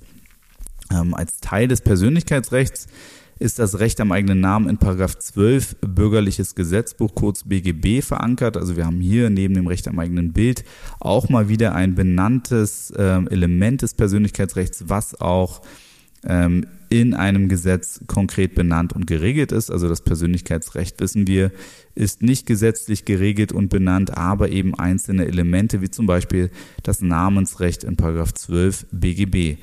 Danach kann der Berechtigte von einem anderen Beseitigung der Beeinträchtigung verlangen, wenn das Recht zum Gebrauch des Namens dem Berechtigten von einem anderen bestritten wird, also wenn er auch sagt, ne, also das ist nicht dein Name, der gehört nicht zu dir, du hast kein Recht, ihn zu benutzen, oder das Interesse des Berechtigten dadurch verletzt wird, dass ein anderer unbefugt den gleichen Namen gebraucht. Ne, das ist also die zweite Alternative sind weitere Beeinträchtigungen zu besorgen, also zu befürchten, so kann er auf Unterlassung klagen. Ne? Unterlassung, dafür braucht man immer eine Wiederholungsgefahr, deshalb weitere Beeinträchtigungen ne? durch die Erstverletzung ist die Wiederholungsgefahr indiziert, das heißt vermutet und dann habe ich gegen den Verletzer einen Unterlassungsanspruch. Das Recht am eigenen Namen steht nicht nur natürlichen Personen, sondern auch juristischen Personen zu. Das Recht am eigenen Namen umfasst nicht nur das Recht auf Unterlassen des Gebrauchs eines Namens durch andere, sondern auch den umgekehrten Fall, nämlich in welchem ein Namensträger einen Anspruch auf Namensnennung geltend macht. Zu denken ist dabei an das Recht des Urhebers auf Anerkennung seiner Urheberschaft gemäß 13 Urhebergesetz. Ja, das ist auch Teil des Urheberpersönlichkeitsrechts, weil der Urheber möchte natürlich benannt werden. Für ihn ist es zu Werbezwecken auch wichtig für seine Reputation, dass klar zuordnenbar er seinem Werk zugeordnet wird, egal ob es jetzt sich um Künstler äh, handelt ähm, oder einen Komponisten, einen jemanden, der ein Bild gemalt hat oder was auch immer in irgendeiner Form kreativ tätig war. Er lebt ja auch davon, wenn er es besonders gut gemacht hat, dass sich das rumspricht und dass jemand dann mit ihm zusammenarbeiten möchte, Aufträge gibt oder vielleicht weitere Werke von ihm erwirbt. Deshalb das Recht des Urhebers auf Anerkennung seiner Urheberschaft ist eben ein Teil dieses Namensnennungsrechts. Zusammenfassend lässt sich also feststellen, dass Namen unter dem Aspekt der Persönlichkeitsrechtsverletzung nur dann genannt werden dürfen, wenn eine entsprechende Einwilligung erteilt wurde oder eine Interessenabwägung zwischen dem Recht des Betroffenen am eigenen Namen und dem Informationsinteresse der Allgemeinheit dazu führt, dass letzteres im konkreten Einzelfall schutzwürdiger ist. Zu beachten ist ferner, dass im Falle der Berichterstattung über Leistungen ein Recht auf Namensnennung besteht. Schließlich hat der Namensträger einen Anspruch darauf, dass der Name richtig wiedergegeben wird. Ein äußerst wichtiger Bestandteil des allgemeinen Persönlichkeitsrechts ist der sogenannte Schutz des Kernbereichs der privaten Lebensgestaltung. Das ist ein relativ komplexer Bereich, den ich euch erläutern möchte, wo auch die Medien besonders darauf achten müssen, wo sie sich gerade befinden, in welcher Sphäre das Persönlichkeitsrecht gibt ja jedem Menschen einen Anspruch auf Schutz seines innersten Lebensbereiches. Dazu gehört der Sexualbereich, ne, das ist quasi die Intimsphäre oder andere Intimitäten wie Krankheiten, aber auch in räumlicher Hinsicht soll ein jeder einen Anspruch darauf haben, an bestimmten Orten wie seiner Wohnung vor Einblicken des Staates oder anderer Dritter geschützt zu sein. Und im Großen und Ganzen ist der Kernbereich privater Lebensgestaltung abgestuft zu betrachten, eben diese Sphärentheorie, die es im Medienrecht gibt. So ist zwischen der Intimsphäre, der Privatsphäre und der Sozialsphäre zu differenzieren. Ich hatte es jetzt schon an verschiedenen Punkten mal angerissen. Je nachdem, welche Sphäre die Beeinträchtigung betrifft äh, und welcher Sphäre sie zuzuordnen ist, fällt der Schutz des Betroffenen unterschiedlich stark aus. Fangen wir doch mal an mit der Sozialsphäre, die ist am wenigsten geschützt. Das heißt, Äußerungen, die diese Sphäre betreffen und tangieren, äh, die muss man sich noch am ehesten gefallen lassen, gerade wenn es sich um wahre Äußerungen handelt oder um Meinungsäußerungen handelt. Äh, der Sozialsphäre sind zum Beispiel berufliche, politische oder ähnliche Tätigkeiten, in denen Menschen im sozialen Austausch stehen, zuzuordnen. Beeinträchtigungen in diesem Bereich unterliegen einem relativ schwachen Schutz, wobei eine Interessenabwägung natürlich auch hier zugunsten des allgemeinen Persönlichkeitsrechts ausfallen kann. Dann haben wir als zweites die Privatsphäre, die ist stärker geschützt als die Sozialsphäre. Privatsphäre hat sicherlich jeder schon mal gehört, verwendet auch Kinder sagen ja gerne, ich hätte gerne meine Privatsphäre, Mama macht die Tür zu. Ähm, der Bereich der Privatsphäre lässt sich in zweierlei Hinsicht bestimmen. Zum einen ist damit das Leben im häuslichen Bereich, also im Familienkreis und generell im Privatleben räumlich gemeint. Zum anderen gehört zur Privatsphäre auch das Recht, dass private Angelegenheiten nicht an die Öffentlichkeit getragen werden. Das hatte ich ja auch eingangs erwähnt. Ne? Also nur weil Dinge wahr sind, geht es nicht jeden etwas an. Und das kann eben mein Persönlichkeitsrecht auch dadurch beeinträchtigt und verletzt werden, wenn jemand private Dinge ohne ein besonderes öffentliches Informationsinteresse an die Öffentlichkeit trägt. Die Privatsphäre genießt also einen weitaus größeren Schutz vor Eingriffen als die Sozialsphäre. Jedoch ist auch hier eine umfassende Interessenabwägung zwischen dem Persönlichkeitsrecht des Betroffenen und gegenläufigen Interessen wie dem Informationsinteresse der Öffentlichkeit oder der Meinungsfreiheit, die Kommunikationsfreiheiten sind ja sehr wichtig, wie wir erfahren haben, vorzunehmen. So kann eine Persönlichkeitsrechtsverletzung immer nur positiv festgestellt werden, also nur weil meine Privatsphäre beeinträchtigt wurde, kann ich nicht auch daraus direkt eine Persönlichkeitsrechtsverletzung ableiten, sondern ich muss immer eine positive Abwägung vornehmen zwischen den gegenläufigen Interessen. Die wichtigste Sphäre, die wir haben, beziehungsweise die am meisten geschützte Sphäre, die einer Persönlichkeit, einem Individuum zuzuordnen ist, ist die sogenannte Intimsphäre. Auch davon hat man sicherlich schon mal gehört.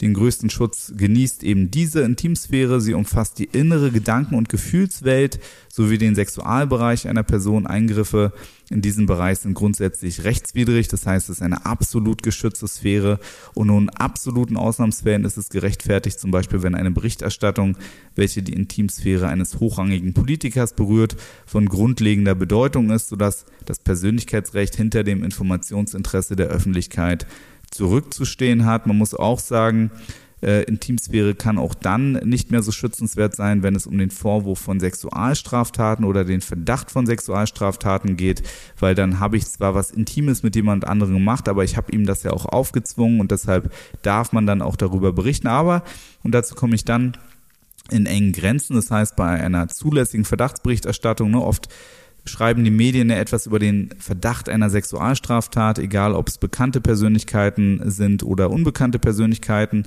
und ähm, berichten hier relativ schnell identifizierend und können eben auch Persönlichkeitsrechte der Betroffenen sehr schnell verletzen. Man braucht hier hinreichende Beweistatsachen dafür, dass man hier ähm, identifizierend über die Person im Zusammenhang mit diesem Vorwurf einer Straftat berichten darf.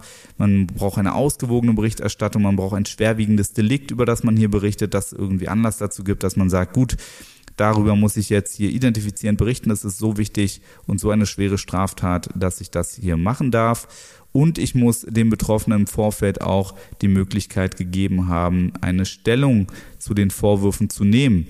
Und äh, sonst kann ich auch gar keine ausgewogene Berichterstattung gewährleisten.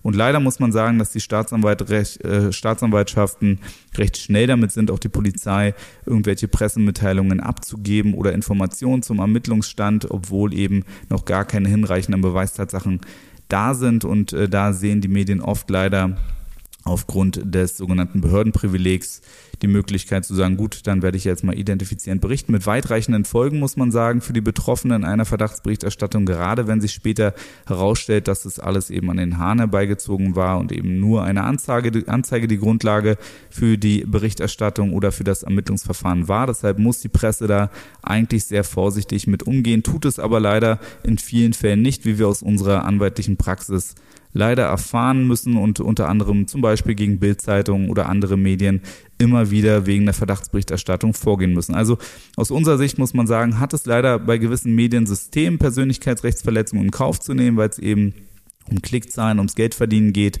und Persönlichkeitsrechte nicht immer eine Rolle spielen, aber natürlich kann man das nicht allen Medien vorwerfen, weil es natürlich auch Qualitätsmedien gibt und viele Journalisten hier an dieser Stelle gute, verantwortungsvolle Arbeit leisten. Nachdem wir nun die umfassenden Elemente und Facetten des Persönlichkeitsrechts, ihr habt gesehen, es ist sehr umfassend, sehr umfangreich, man hat viele Rechte, die sich aus dem Persönlichkeitsrecht ableiten, besprochen haben, kommen wir doch zu der Frage, ob das Persönlichkeitsrecht übertragbar ist, abtretbar ist, ob das vielleicht andere für mich geltend machen können, wenn es verletzt wurde. Da muss man ganz klar sagen, das allgemeine Persönlichkeitsrecht ist höchst persönlich und das hat man ja auch an der Kohlentscheidung gesehen. Das heißt, Geldentschädigungsansprüche kann ich als Angehörige eben nicht vererbt bekommen. Anders als Zahlungsforderungen können auch zu Lebzeiten Unterlassungsansprüche nicht durch Dritte geltend gemacht werden. Das heißt, ich kann meinen Unterlassungsanspruch aufgrund einer Persönlichkeitsrechtverletzung nicht an Dritte abtreten. Bei Zahlungsansprüchen weiß man ja, ne, wenn mir jemand 20.000 Euro schuldet, dann kann ich auch jemand Dritten die Forderung abtreten und er kann die 20.000 Euro gerichtlich durchsetzen und geltend machen. Das wird ja gerne mal gemacht, um auch jemanden, der Ansprüche hat, als Zeugen zu generieren für ein Gerichtsverfahren. Und dann tritt man die Forderung ab und dann kann derjenige, der eigentlich die Forderung hatte und Partei wäre und da damit eben als Zeuge ausgeschlossen wäre im Prozess, eben später doch als Zeuge fungieren. Und das geht eben bei Unterlassensansprüchen nicht bei Persönlichkeitsrechtsverletzungen, weil das Persönlichkeitsrecht eben eng anhaftet an den Rechteinhaber. Und äh, genau, damit ist die Frage eben auch beantwortet. Das Persönlichkeitsrecht kann nicht übertragen werden. Es ist nicht abtretbar. Was aber geht, man kann an den kommerzialisierbaren Bestandteilen des Persönlichkeitsrechts, das hat man auch ganz oft bei Influencerverträgen, Musikverträgen mit Majors oder Darstellerverträgen, Sportlern, die im Rahmen von Spielerverträgen auch Rechte am Persönlichkeitsrecht einräumen, also Lizenzen am kommerzialisierbaren äh, Bestandteil des Persönlichkeitsrechts einräumen. Das ist also möglich. Ne? Man kann also das Persönlichkeitsrecht durchaus verwerten und auswerten, aber es gehört weiter mir und ich kann auch nur Unterlassungsansprüche persönlich geltend machen. Kann man sein Persönlichkeitsrecht einbüßen, ist die Frage. Man kann durchaus es gewissermaßen einbüßen, indem man zum Beispiel private oder intime Details preisgibt, die sonst geschützt werden vor der Öffentlichkeit. Das hat man ganz oft wo man auch als Medienanwalt Personen des öffentlichen Lebens empfiehlt, gib davon nichts preis, deine Beziehung, deine Familienverhältnisse oder andere private, intime Details, auto dich nicht, sonst können die Medien insoweit eben auch darüber berichten, wie du dich der Öffentlichkeit öffnest. Da spricht man im medienrechtlichen Bereich von der sogenannten Selbstöffnung. Und dann büßt man natürlich seine Privatsphäre und seinen Schutz auf Privats- und Intimsphäre ein. Das ist also nicht so günstig. Influencer oder Promis machen das leider in Zeiten der sozialen Medien sehr oft und unbedacht und können sich dann eben insoweit auch nicht mehr auf den Privat- und Intimsphären-Schutz berufen. Aber das muss man dann im Einzelfall sich anschauen, was die Medien da zum Beispiel berichten. Aber das äh, könnte eben ein Fall des Einbüßens eines Teils des Persönlichkeitsrechts insoweit sein. Aber eben auch nicht umfassend. Also man hat dann trotzdem natürlich noch ähm, in anderer Hinsicht Privatsphäre und Intimsphäre Schutz, aber damit kann man sich oft auch Unterlassungsansprüche verbauen. Also ganz wichtig, passt auf, haltet eure Privat- und Intimsphäre unbedingt geschützt, um später euch auch dagegen wehren zu können, wenn jemand gewisse Details öffentlich macht. Dann hat man noch das Recht auf Gegenschlag, also das, da kann man auch gewissermaßen ein Persönlichkeitsrecht und Ehrenschutz eben einbüßen, wenn man sich erbträglich gegenüber anderen oder über andere Personen äußert. Das hatte man auch im Fall Kachelmann, wo gegenläufig dann einfach schwere Anschuldigungen und Äußerungen gefallen sind öffentlich, wo man dann eben auch härter äh, gegenschlagen äh, kann und dann eben sich öffentlich auch despektierlich äußern darf. Äh, wenn der andere das nicht gemacht hätte, dann wäre das dann unter Umständen eben schon eine Persönlichkeitsrechtsverletzung gewesen. Aber weil er sich eben so verhalten hat und sich so über mich geäußert hat, darf ich mich eben genauso auch über ihn äußern. Aber auch da muss man im Einzelfall vorsichtig sein, dass man nicht über die Stränge schlägt. Das ist alles immer mit der gebotenen Vorsicht ähm, zu tun. Aber das wäre auch eine Art von Einbüßen von Persönlichkeitsrecht, zumindest insoweit, dass man sich mehr Äußerungen gefallen lassen muss, als wenn man sich nicht derart über Dritte geäußert hat. Ähm, dann verblasst natürlich äh, das Persönlichkeitsrecht mit dem Tod, hatten wir gesagt, so dass es nur noch bei schwerwiegenden Beeinträchtigungen greift nach meinem Ableben. Das wäre auch so ein Einbüßen von Persönlichkeitsrechtsschutz, aber weiteres gibt es da eigentlich nicht. Das heißt, man hat sein Persönlichkeitsrecht und kann es nicht komplett verwirken. Das ist einem eben weiterhin zuzuordnen, zumindest zu Lebzeiten komplett und danach eben was schwerwiegende Persönlichkeitsrechtsverletzungen angeht, dass man da eben auch noch einen gewissen Schutz hat. Wo finden Persönlichkeitsrechtsverletzungen statt? Also ich glaube, jeder weiß es eigentlich überall, denn äh, in der Schule, auf Arbeit, draußen, auf der Straße, wenn man beleidigt wird vom Autofahrer, beschimpft wird oder ähm, der Mittelfinger gezeigt wird, auch das ist ja schon wieder ähm, eine Schmähkritik oder Beleidigung in der Form. Wenn man nicht vorher etwas anderes gesagt hat, was dazu Anlass gibt und Anknüpfungstatsachen da sind, dann hat man äh, da eben recht schnell eine Beleidigung oder Schmähkritik, wenn man ähm, im Straßenverkehr beleidigt wird oder eben, wenn Unwahrheiten erzählt werden in der Schule, auf dem Schulhof, äh, wenn Bilder verbreitet werden über WhatsApp in Gruppen Unwahrheiten oder Beleidigungen, äh, Videos geteilt werden. Also Insgesamt in sozialen Netzwerken hat man natürlich sehr viel Persönlichkeitsrechtsverletzungen. Da bietet sich ja viel Material und äh, viel Gegenstand. Dort sind viele Personen, die ungefiltert Äußerungen anonym dort verbreiten und teilen, Bilder, Videos teilen.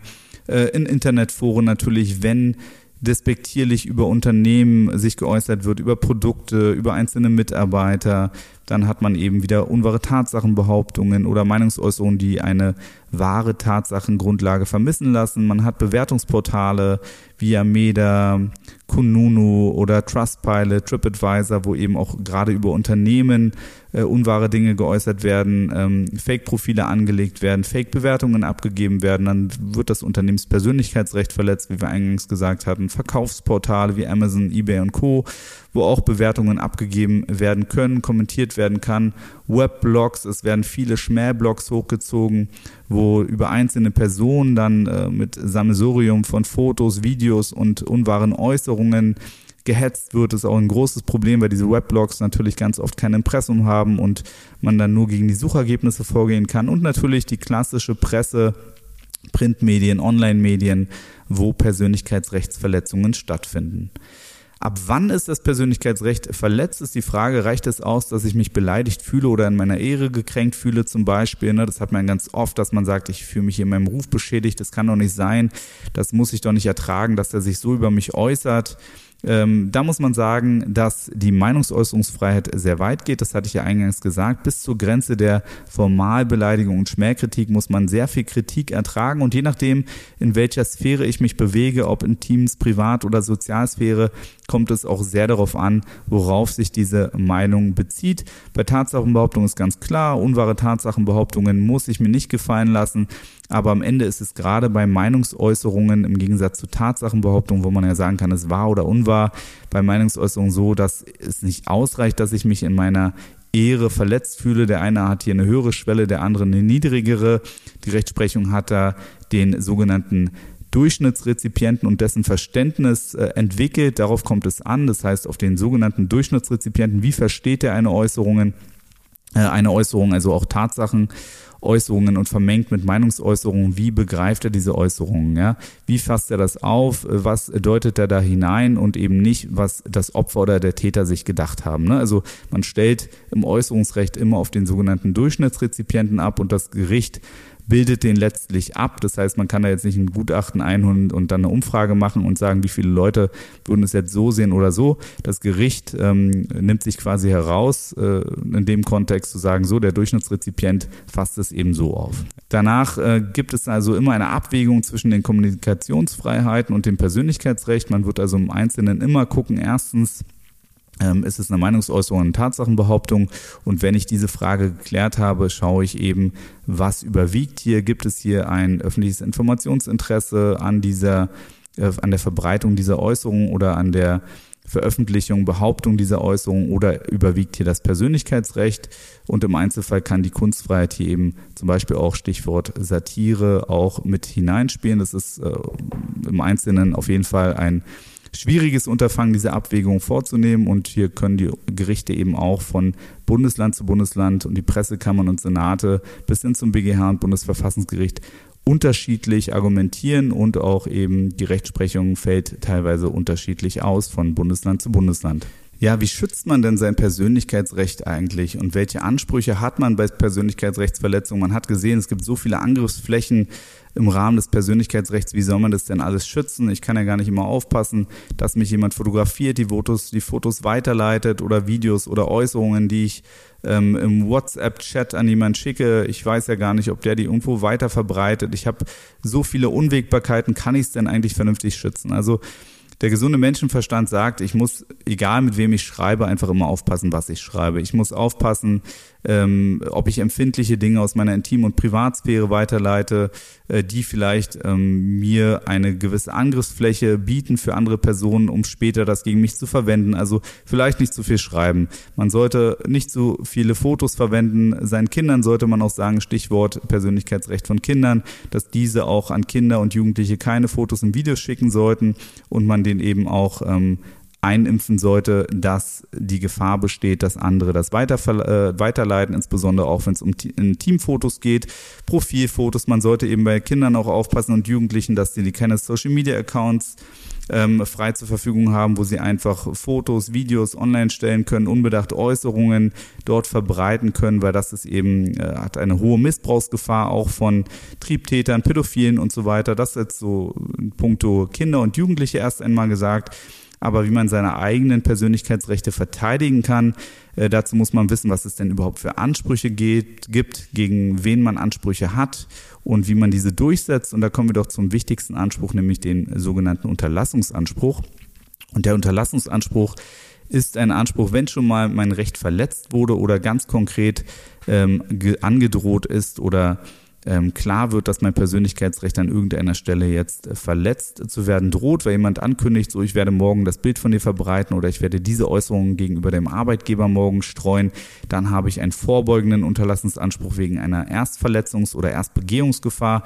Wenn aber das Kind schon mal an den Brunnen gefallen ist, zum Beispiel die Medien haben ähm, Rechte verletzt und mein Persönlichkeitsrecht durch unwahre Tatsachenbehauptungen oder unzulässige Verdachtsberichterstattung verletzt, dann habe ich wegen der erfolgten Erstbegehung und der damit verbundenen Wiederholungsgefahr einen sogenannten Unterlassungsanspruch, der in die Zukunft gerichtet ist. Ähm, dann habe ich für die begangene Rechtsverletzung noch einen Beseitigungsanspruch. Äh, das heißt, Inhalte zu löschen. Wenn jemand zum Beispiel auf Facebook über mich oder Instagram etwas geschrieben hat, dann sage ich so, lösch das. Das ist dann der Beseitigungsanspruch. Man muss aber auch wissen, dass dieser Beseitigungsanspruch auch Teil des Unterlassensanspruchs ist. Das heißt, wenn ich den Unterlassensanspruch geltend mache, dann kann der andere künftig eigentlich nur nicht gegen eine Unterlassenserklärung verstoßen, wenn die Inhalte nicht mehr online sind. Das heißt, er muss die Inhalte auch zugleich beseitigen, um eben auch das Unterlassungsbegehren zu erfüllen und nicht gegen eine abzugebende Unterlassungserklärung zu verstoßen. Dann habe ich unter Umständen einen Berichtigungsanspruch in Form eines Richtigstellungs- oder Widerrufsanspruchs, zum Beispiel auch gegen Medien, wenn ich beweisen kann, dass Äußerungen über meine Person unzutreffend sind. Das heißt, beim Unterlassungsanspruch ist auch wichtig zu wissen, dass der, der es äußert, die Wahrheit der Äußerung beweisen muss. Also auch aufpassen, wenn ihr zum Beispiel Dinge über Dritte öffentlich äußert oder auch Bewertungen abgibt mit eurem Klarnamen oder generell so, dass man euch identifizieren kann. Ihr müsst es beweisen. Klassisches Beispiel ist das Arztgespräch, wenn ihr sagt, das hat der Arzt dort gesagt und das hat er nicht gesagt und da war niemand dabei, der das zu euren Gunsten bezeugen kann, dann habt ihr das Nachsehen, wenn der Arzt euch später abmahnt und sagt, so, das habe ich ja alles gar nicht gesagt. Ne, na klar, begeht er Prozessbetrug, wenn es in einem Verfahren von ihm so gesagt wird, aber ihm kann es im Zweifel keiner nachweisen, dass es gesagt wurde. Also nur Dinge äußern, die man im Zweifel auch beweisen kann. Das ist ganz wichtig. Das gilt eben auch für die Medien, weshalb die Medien auch ähm, im Rahmen der journalistischen Sorgfaltspflichten vorher immer im Rahmen der Recherche auch bei den Betroffenen in einer Berichterstattung vorher eine Anhörung machen müssen und die fragen müssen und eine Presseanfrage schicken müssen und sagen, so stimmt dieser Vorwurf, was sagst du dazu, was sagst du dazu? Sowas beantworten wir für unsere Mandanten ja sehr viel. Und wenn man aber beweisen kann, dass geäußerte Dinge über meine Person oder mein Unternehmen unwahr sind, da habe ich die Beweislast für, weil es eben sehr einschneidend ist, dass ich jemand anderen dazu veranlasse, zu sagen, ich habe hier gelogen, beziehungsweise ich habe hier die Unwahrheit gesagt. Das ist eben ein großer Einschnitt in die Meinungs- und Pressefreiheit, weshalb ich hier im Gegensatz zum Unterlassungsanspruch äh, die Beweislast habe. Dann habe ich einen Gegendarstellungsanspruch, das kommt meistens eben auch bei Medien äh, vor, dass ich sage, okay, die haben das und das über mich geäußert und ich möchte jetzt klarstellen im Rahmen einer eigenen Gegendarstellung, dass das so nicht zutrifft oder eben anders ist. Da gibt es ganz viele formelle Voraussetzungen und Hürden für den Gegendarstellungsanspruch. Das heißt, das ganz oder gar nichts Prinzip, wenn die Gegendarstellung an irgendwelchen formellen Mängeln leidet, zum Beispiel, weil man da auch auf eine Meinungsäußerung eingeht. Ne? Bei Gegendarstellungen darf ich mich nur auf Tatsachenbehauptungen beziehen und auch da besteht ja schon die Schwierigkeit, das im Einzelnen abzugrenzen voneinander. Dann muss das Medium, der Verlag, äh, und der Journalist die Gegendarstellung nicht abdrucken. Da sollte man auf jeden Fall zu einem Experten gehen für Medienrecht, die sehr erfahren sind äh, im Bereich des Presse- und Persönlichkeitsrechts, also der schwierigste Anspruch im Äußerungsrecht überhaupt. Bei schwerwiegenden Persönlichkeitsrechtsverletzungen habe ich auch einen Geldentschädigungsanspruch. Das ist quasi wie ein Schmerzensgeldanspruch.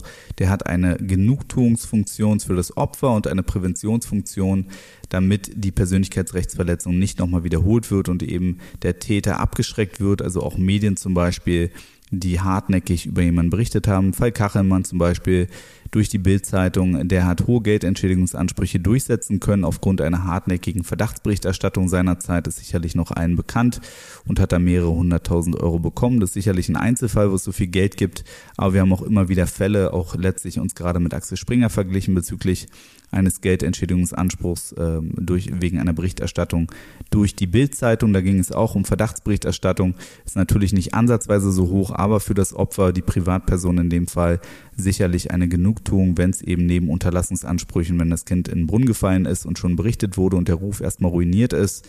Zu Unrecht muss man sagen, weil an dem Verdacht überhaupt nichts dran war, äh, es auch dann eben Geld als Sanktion gibt.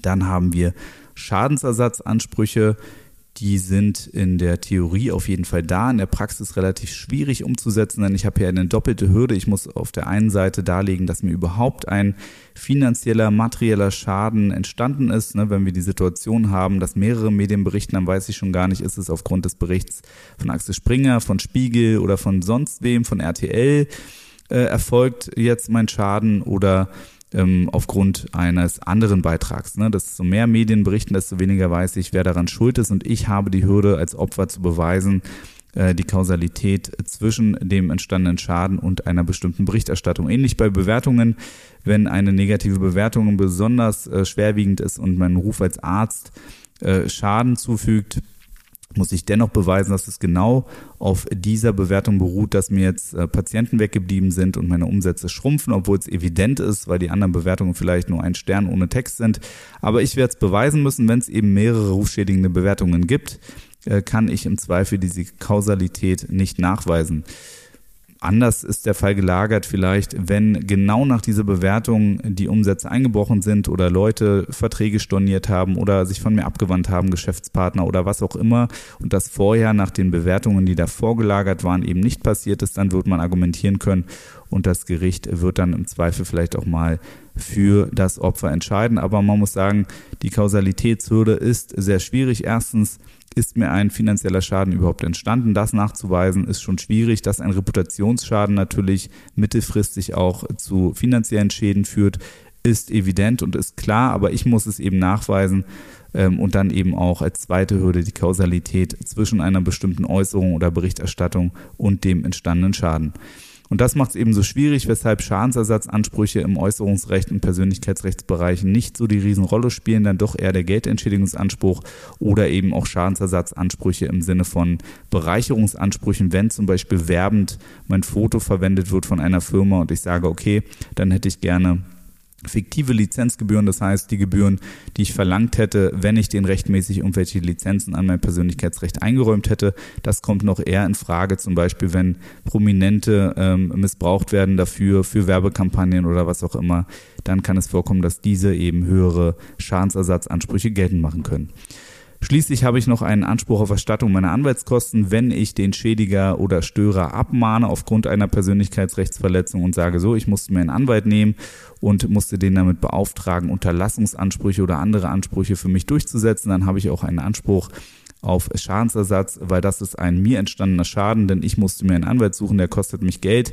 Wobei man aber auch hier sagen muss, das ist relativ ungerecht, weil natürlich Spezialisten mehr kosten als die gesetzlichen Gebühren nach dem Rechtsanwaltsvergütungsgesetz. Das heißt, wenn man sich einen Spezialisten nimmt, der nach Stunden abrechnet, weil es einfach sonst unwirtschaftlich wäre, einen komplexen Fall zu bearbeiten, dann habe ich nicht die Möglichkeit, komplett die Stundensätze erstattet zu verlangen.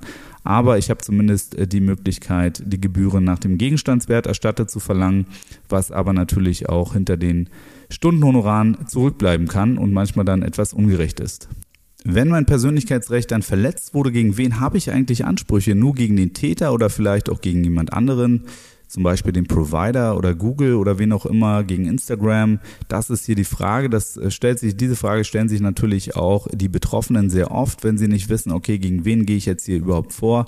Denn natürlich in vielen Fällen, gerade in sozialen Medien, Weblogs und so weiter, kann ich den Täter gar nicht ausfindig machen. Wir haben hier das Datenschutzrecht. Wir haben das Recht auf Anonymität im Internet und dann habe ich natürlich die Schwierigkeit, jemand hat Äußerungen über mich verbreitet, Fotos von mir, Videos und ich weiß gar nicht mit Sicherheit, wer es war. Oft kann ich es vielleicht vermuten. Aber dann frage ich mich, ich habe den Täter nicht, kann ich denn von irgendjemandem jetzt Unterlassung und Vernichtung, Beseitigung verlangen oder was auch immer? Ja, die Antwort ist zum Glück ja. Ich habe nicht nur Ansprüche gegen den Täter selbst, ich habe auch Ansprüche gegen den Provider, ähm, wie setze ich diese um? Ich muss zunächst an den Provider herantreten und im Rahmen eines Notice Takedown ihm mitteilen, dass hier eine Rechtsverletzung vorliegt durch die Äußerung und sagen, das ist hier zum Beispiel eine unwahre Tatsachenbehauptung oder das ist hier mein Bildnis oder das ist ein Fake-Account, das bin ich nicht etc. und muss ihm ganz konkret die Rechtsverletzung darlegen, dass er gar nicht groß prüfen muss, ob hier eine Rechtsverletzung, eine Persönlichkeitsrechtsverletzung vorliegt. Das nennt man Notice Takedown. Man setzt ihn also in Kenntnis, den Provider, denn proaktiv muss zum Beispiel Facebook, Meta jetzt nicht prüfen oder Google im Sinne von YouTube oder auch Google selber, ob die Inhalte, die eingestellt wurden, rechtmäßig sind oder Rechte Dritter verletzen. Das wäre ein viel zu großer Aufwand. Dann könnte so ein Provider gar nicht mehr wirtschaftlich arbeiten, weil er immer abgemahnt werden würde, immer Schadensersatz, Geldentschädigung zahlen müsste, Abmahngebühren zahlen müsste und so weiter. Das ist ihm also nicht zumutbar nach der Rechtsprechung. Das heißt, ich muss eine sogenannte Störerhaftung auslösen, indem ich dem Provider, egal ob jetzt Google, Yameda, Facebook oder wem auch immer, mitteile, so pass auf, hier wurden meine Rechte eklatant verletzt oder evident verletzt. Ich muss also ganz konkret darlegen, worin hier die Rechtsverletzung besteht. Ich kann nicht einfach nur sagen, dass hier alles unwahr, ne, gerade auch bei einer Bewertung, wenn ich jetzt ein Unternehmen bin oder ein anderer Sachverhalt in einem Blog, Forum oder so, dann kann ich nicht zum Forenbetreiber sagen, löscht das hier alles, ist alles Quatsch, sondern ich muss ganz genau darlegen und im Zweifel auch beweisen, was daran falsch ist. Ein guter Hebel kann hier auch sein, gerade wenn es um anonyme, anonyme Täter, anonyme Bewertungen, anonyme Äußerungen im Internet geht, zu sagen, ich bestreite, dass hier irgendwie überhaupt ein geschäftlicher Kontakt bestand, gerade wenn ich Unternehmer bin. Äh, der war schon gar nicht Patient, der hat schon nichts bei mir gekauft. Wir können den Sachverhalt hier überhaupt nicht zuordnen, haben unternehmensintern auch alles überprüft und können niemanden hier zu diesem Sachverhalt finden. Bitte gehe dem Nachprovider. Ne, da hat der Provider die Pflicht, den Bewertenden oder den Äußernden aufzufordern, binnen Fristsetzung sich zu legitimieren, dass er in irgendeiner Form befugt war, das zu schreiben, diese Tatsachenbehauptung, dass es also einen Kundenkontakt gab, einen Patientenkontakt, wenn wir jetzt im unternehmerischen Bereich der Kritik sind. Und wenn der sich nicht zurückmeldet, dann muss der Provider diese Inhalte löschen. Aber dafür ist es eben erforderlich, dass sich ganz konkret, und da sollte man sich dann im Zweifel auch lieber einen Experten nehmen für Medienrecht und Äußerungsrecht und Persönlichkeitsrechte, dass ganz konkret dargelegt wird, worin denn die Rechtsverletzung besteht und dass diese offensichtlich ist, ohne dass der Provider noch groß prüfen muss, ob das alles rechtswidrig ist oder nicht. Gerade bei Äußerungen steht er außerhalb des Sachverhalts und könnte das gar nicht zuverlässig prüfen, ob die Äußerungen zulässig sind. Wenn ich aber den Täter habe, dann kann ich ihn auch direkt abmahnen, dann weiß ich, okay, das hier ist eine Persönlichkeitsrechtsverletzung. Wenn ich mir unsicher bin, gehe ich eben auch zum Spezialisten, zum Fachanwalt für Medienrecht und frage ihn und sage, wie ordnen Sie das ein? Ist das hier noch zulässig, was hier geäußert wird? Zum Beispiel habe ich ganz oft Mandanten, die zu uns kommen und sagen, so, im Familienrechtsstreit, Sorgerechtsstreit, die sind Äußerungen im Verfahren. Da kann ich dann ganz oft leider nicht helfen und sage dem Mandanten, pass auf, das ist hier leider privilegiert, denn Äußerungen in Verfahren, in behördlichen und gerichtlichen Verfahren sind in der Regel privilegiert. Das heißt, ich muss zum einen auch eine Strafanzeige stellen dürfen auf Verdacht ähm, das ermittelt wird und darf nicht Gefahr laufen, dass ich sofort abgemahnt werde. Ich muss meine Rechte wahrnehmen dürfen. Ich habe ein Rechtsschutzbedürfnis. Und wenn ich es im Zweifel im Verfahren nicht beweisen kann, ist es eine Sache, dann kriege ich vielleicht nicht meine Ansprüche durchgesetzt. Aber nur weil ich im Verfahren versuche, Dinge zu beweisen und darzulegen, darf ich nicht Gefahr laufen, sofort sanktioniert zu werden. So ist die Rechtsprechung. Das heißt, Äußerungen der Grundsatz jedenfalls in Verfahren, in behördlichen und gerichtlichen Verfahren können nicht abgemahnt werden, sind keine Persönlichkeitsrechtsverletzungen, sei denn sie wurden eben bewusst, mutwillig und falsch rufschädigend dort ähm, platziert im Verfahren, dann ist es was anderes, aber da habe ich dann als Betroffener eben auch die entsprechende Darlegungs- und Beweislast. Das sind so Fälle, wo man dann eben nicht viel tun kann und wo dann auch der Jurist sagen wird, pass auf, Mandant, hier kann ich dir nicht helfen, ähm, dann, wenn er es nicht beweisen kann in dem Familienrechtsverfahren, dann hast du ja auch ohnehin keinen Schaden, dann ist doch alles gut. Das musst du leider ertragen. Aber ansonsten, wenn Dinge falsch geäußert werden, Fotos verbreitet werden, Videos ohne Einwilligung, dann können wir eben helfen, dann mahnen wir den Schädiger ab, wenn wir dessen Adresse haben. Im Zweifel kann man die auch rausfinden über ein Strafverfahren, über ein Ermittlungsverfahren und dann über die Akteneinsicht, was aber leider in der anwaltlichen Praxis nicht immer klappt, weil die Strafverfolgungsbehörden sich nicht gerne und immer instrumentalisieren lassen, um vorbereitend für das Zivilverfahren tätig zu sein und die Adresse einfach nur rauszufinden. Was aber misslich ist, muss man sagen, denn der Anonymitätsschutz führt oft dazu oder auch der Schutz, selbst wenn jemand mit Klarnamen schreibt und agiert, ähm, dass man dann nicht weiß, okay, wo, wo ist denn der, wen mahne ich jetzt ab und wo kann ich eine einstweilige Verfügung um Zweifel vollziehen und zustellen. Äh, es muss mir doch möglich sein, äh, zu erfahren, wo der Täter sitzt. Aber da ist einfach Datenschutzrecht und auch das Persönlichkeitsrecht aller Individuen hier zu berücksichtigen nach der Rechtsprechung, was es dann im Einzelfall auch schwierig macht, direkt gegen den Täter vorzugehen. Habe ich ihn aber mal und habe auch seine Anschrift, dann kann ich ihn abmahnen, dann fordere ich ihn zur Abgabe einer strafbewährten Unterlassungserklärung auf wenn er die unterzeichnet und sich verpflichtet, die Äußerungen zukünftig nicht zu wiederholen, die rufschädigenden, persönlichkeitsrechtsverletzenden Äußerungen oder auch diese Fotos und Videos nicht mehr zu veröffentlichen, zu verbreiten und dagegen verstößt, dann muss er eine Vertragsstrafe an mich zahlen und das wäre eben der direkte Weg. Und wenn er die Frist, die ich ihm mit meiner Abmahnung setze, also natürlich mit meinem Anwalt, der spezialisiert ist auf den Bereich, wenn er die Frist verpasst, dann kann ich eine einstweilige Verfügung beantragen. Auch hier muss man aber sagen, gibt es viele formelle Besonderheiten, die beherrscht werden müssen, zum Beispiel die Antragsfristen. Ähm, es muss eine besondere Dringlichkeit vorliegen, weil das einstweilige Verfügungsverfahren ein sogenanntes Eilverfahren ist und eben nur vorläufiger Natur ist. Das heißt, ich muss meistens bei den meisten Gerichten in Deutschland in äußerungsrechtlichen Angelegenheiten binnen einen Monats ab Kenntnisnahme der Rechtsverletzung die einstweilige Verfügung beim zuständigen Landgericht oder auch Amtsgericht äh, beantragen. Ansonsten bleibt mir nur noch der Klageweg. Ähm, wo ich dann die normalen Verjährungsfristen habe, die dreijährigen. Ich muss aufpassen, wie der Antrag formuliert wird, dass er hinreichend bestimmt ist, die konkrete Verletzungsform genannt ist. Das wird alles euer Anwalt wissen, den ihr beauftragt. Schließlich, wenn die einstweilige Verfügung zu meinen Gunsten erlassen wurde, kann ich auch hier noch Fehler machen. Nämlich die Art der Vollziehung ist wichtig, die Vollziehungsfrist ist einzuhalten. Ich muss gucken, dass ich an den richtigen Adressaten, also wenn der anwaltlich vertreten ist, fürs einstweilige Verfügungsverfahren muss ich die einstweilige Verfügung an den Verfahrensbevollmächtigten zustellen und nicht an den Gegner direkt. Da machen Anwälte, die nicht so auf diese Bereiche wie Medienrecht spezialisiert sind, oft Fehler. Dann wird die einstweilige Verfügung kostenpflichtig für den, der sie eigentlich zu seinen Gunsten erlangt hat, gerne einmal aufgehoben. Das ist dann besonders misslich, weil ich dann ohne alles dastehe, obwohl ich eigentlich Persönlichkeitsrechtsverletzungen erlitten habe. Also man kann hier viele Fehler machen. Geldentschädigungsansprüche, Widerrufsansprüche, Richtigstellungsansprüche und Kostenerstattungsansprüche mache ich dann im Klagewege geltend. Ich kann also bei der einstweiligen Verfügung nur Gegendarstellungs- und Unterlassensansprüche geltend machen. Und wenn ich dann versuchen möchte, doch mal an einen Täter zu gelangen und nicht weiß, zum Beispiel bei einem Facebook, Instagram-Post oder einer direkt beleidigenden Message bei Instagram und ich weiß, wer der Täter ist, dann habe ich noch die Möglichkeit, Auskunft nach dem Netzwerkdurchsetzungsgesetz und nach dem TT DSG zu verlangen. Das muss ich gerichtlich tun. Da ist dann Meta quasi oder Google bei YouTube Äußerungen oder was auch immer, die ins Strafrechtliche wie Verleumdung, Beleidigung gehen oder Volksverhetzung.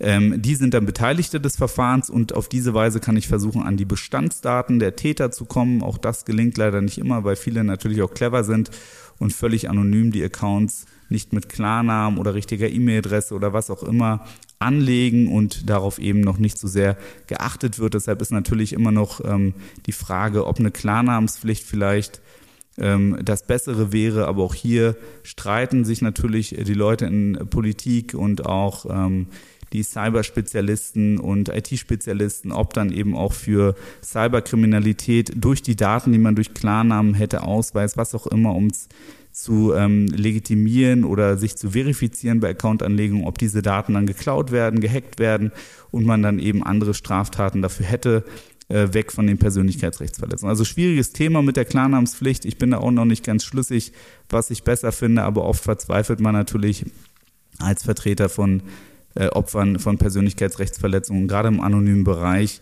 wenn man an die Täter nicht rankommt. Zusammenfassend lässt sich sagen, das allgemeine Persönlichkeitsrecht ist sehr komplex und begegnet uns nahezu täglich im Alltag. Egal ob bei der Frage, wen ich fotografieren darf oder welche Daten ich verwenden und verbreiten darf oder was ich über Dritte oder gegenüber Dritten äußern darf. Für jeden von uns ist es deshalb wichtig zu wissen, welche Rechte Dritter zu beachten sind und wie man das tut, aber auch, wie man sich gegen Persönlichkeitsrechtsverletzungen schützen und zur Wehr setzen kann. Ich hoffe, dass euch diese Podcast-Folge gefallen hat und vielleicht auch weitergeholfen hat und freue mich, dass ihr reingehört habt in Folge 5 von Der Medienanwalt. Folge 6 mit dem bekannten und erfolgreichen Medienunternehmer Alexander Elbertshagen geht in den nächsten zwei, drei Wochen online. Hört auch dort gerne mal rein, wenn ihr interessante Einblicke in die Medienwelt bekommen wollt. Verbreitet meinen Podcast, sagt es weiter und folgt mir gerne auch bei Instagram und YouTube, wo ich interessante rechtliche Themen und Insights aus meinem Kanzleialltag poste. Macht's gut und bis bald, euer Medienanwalt.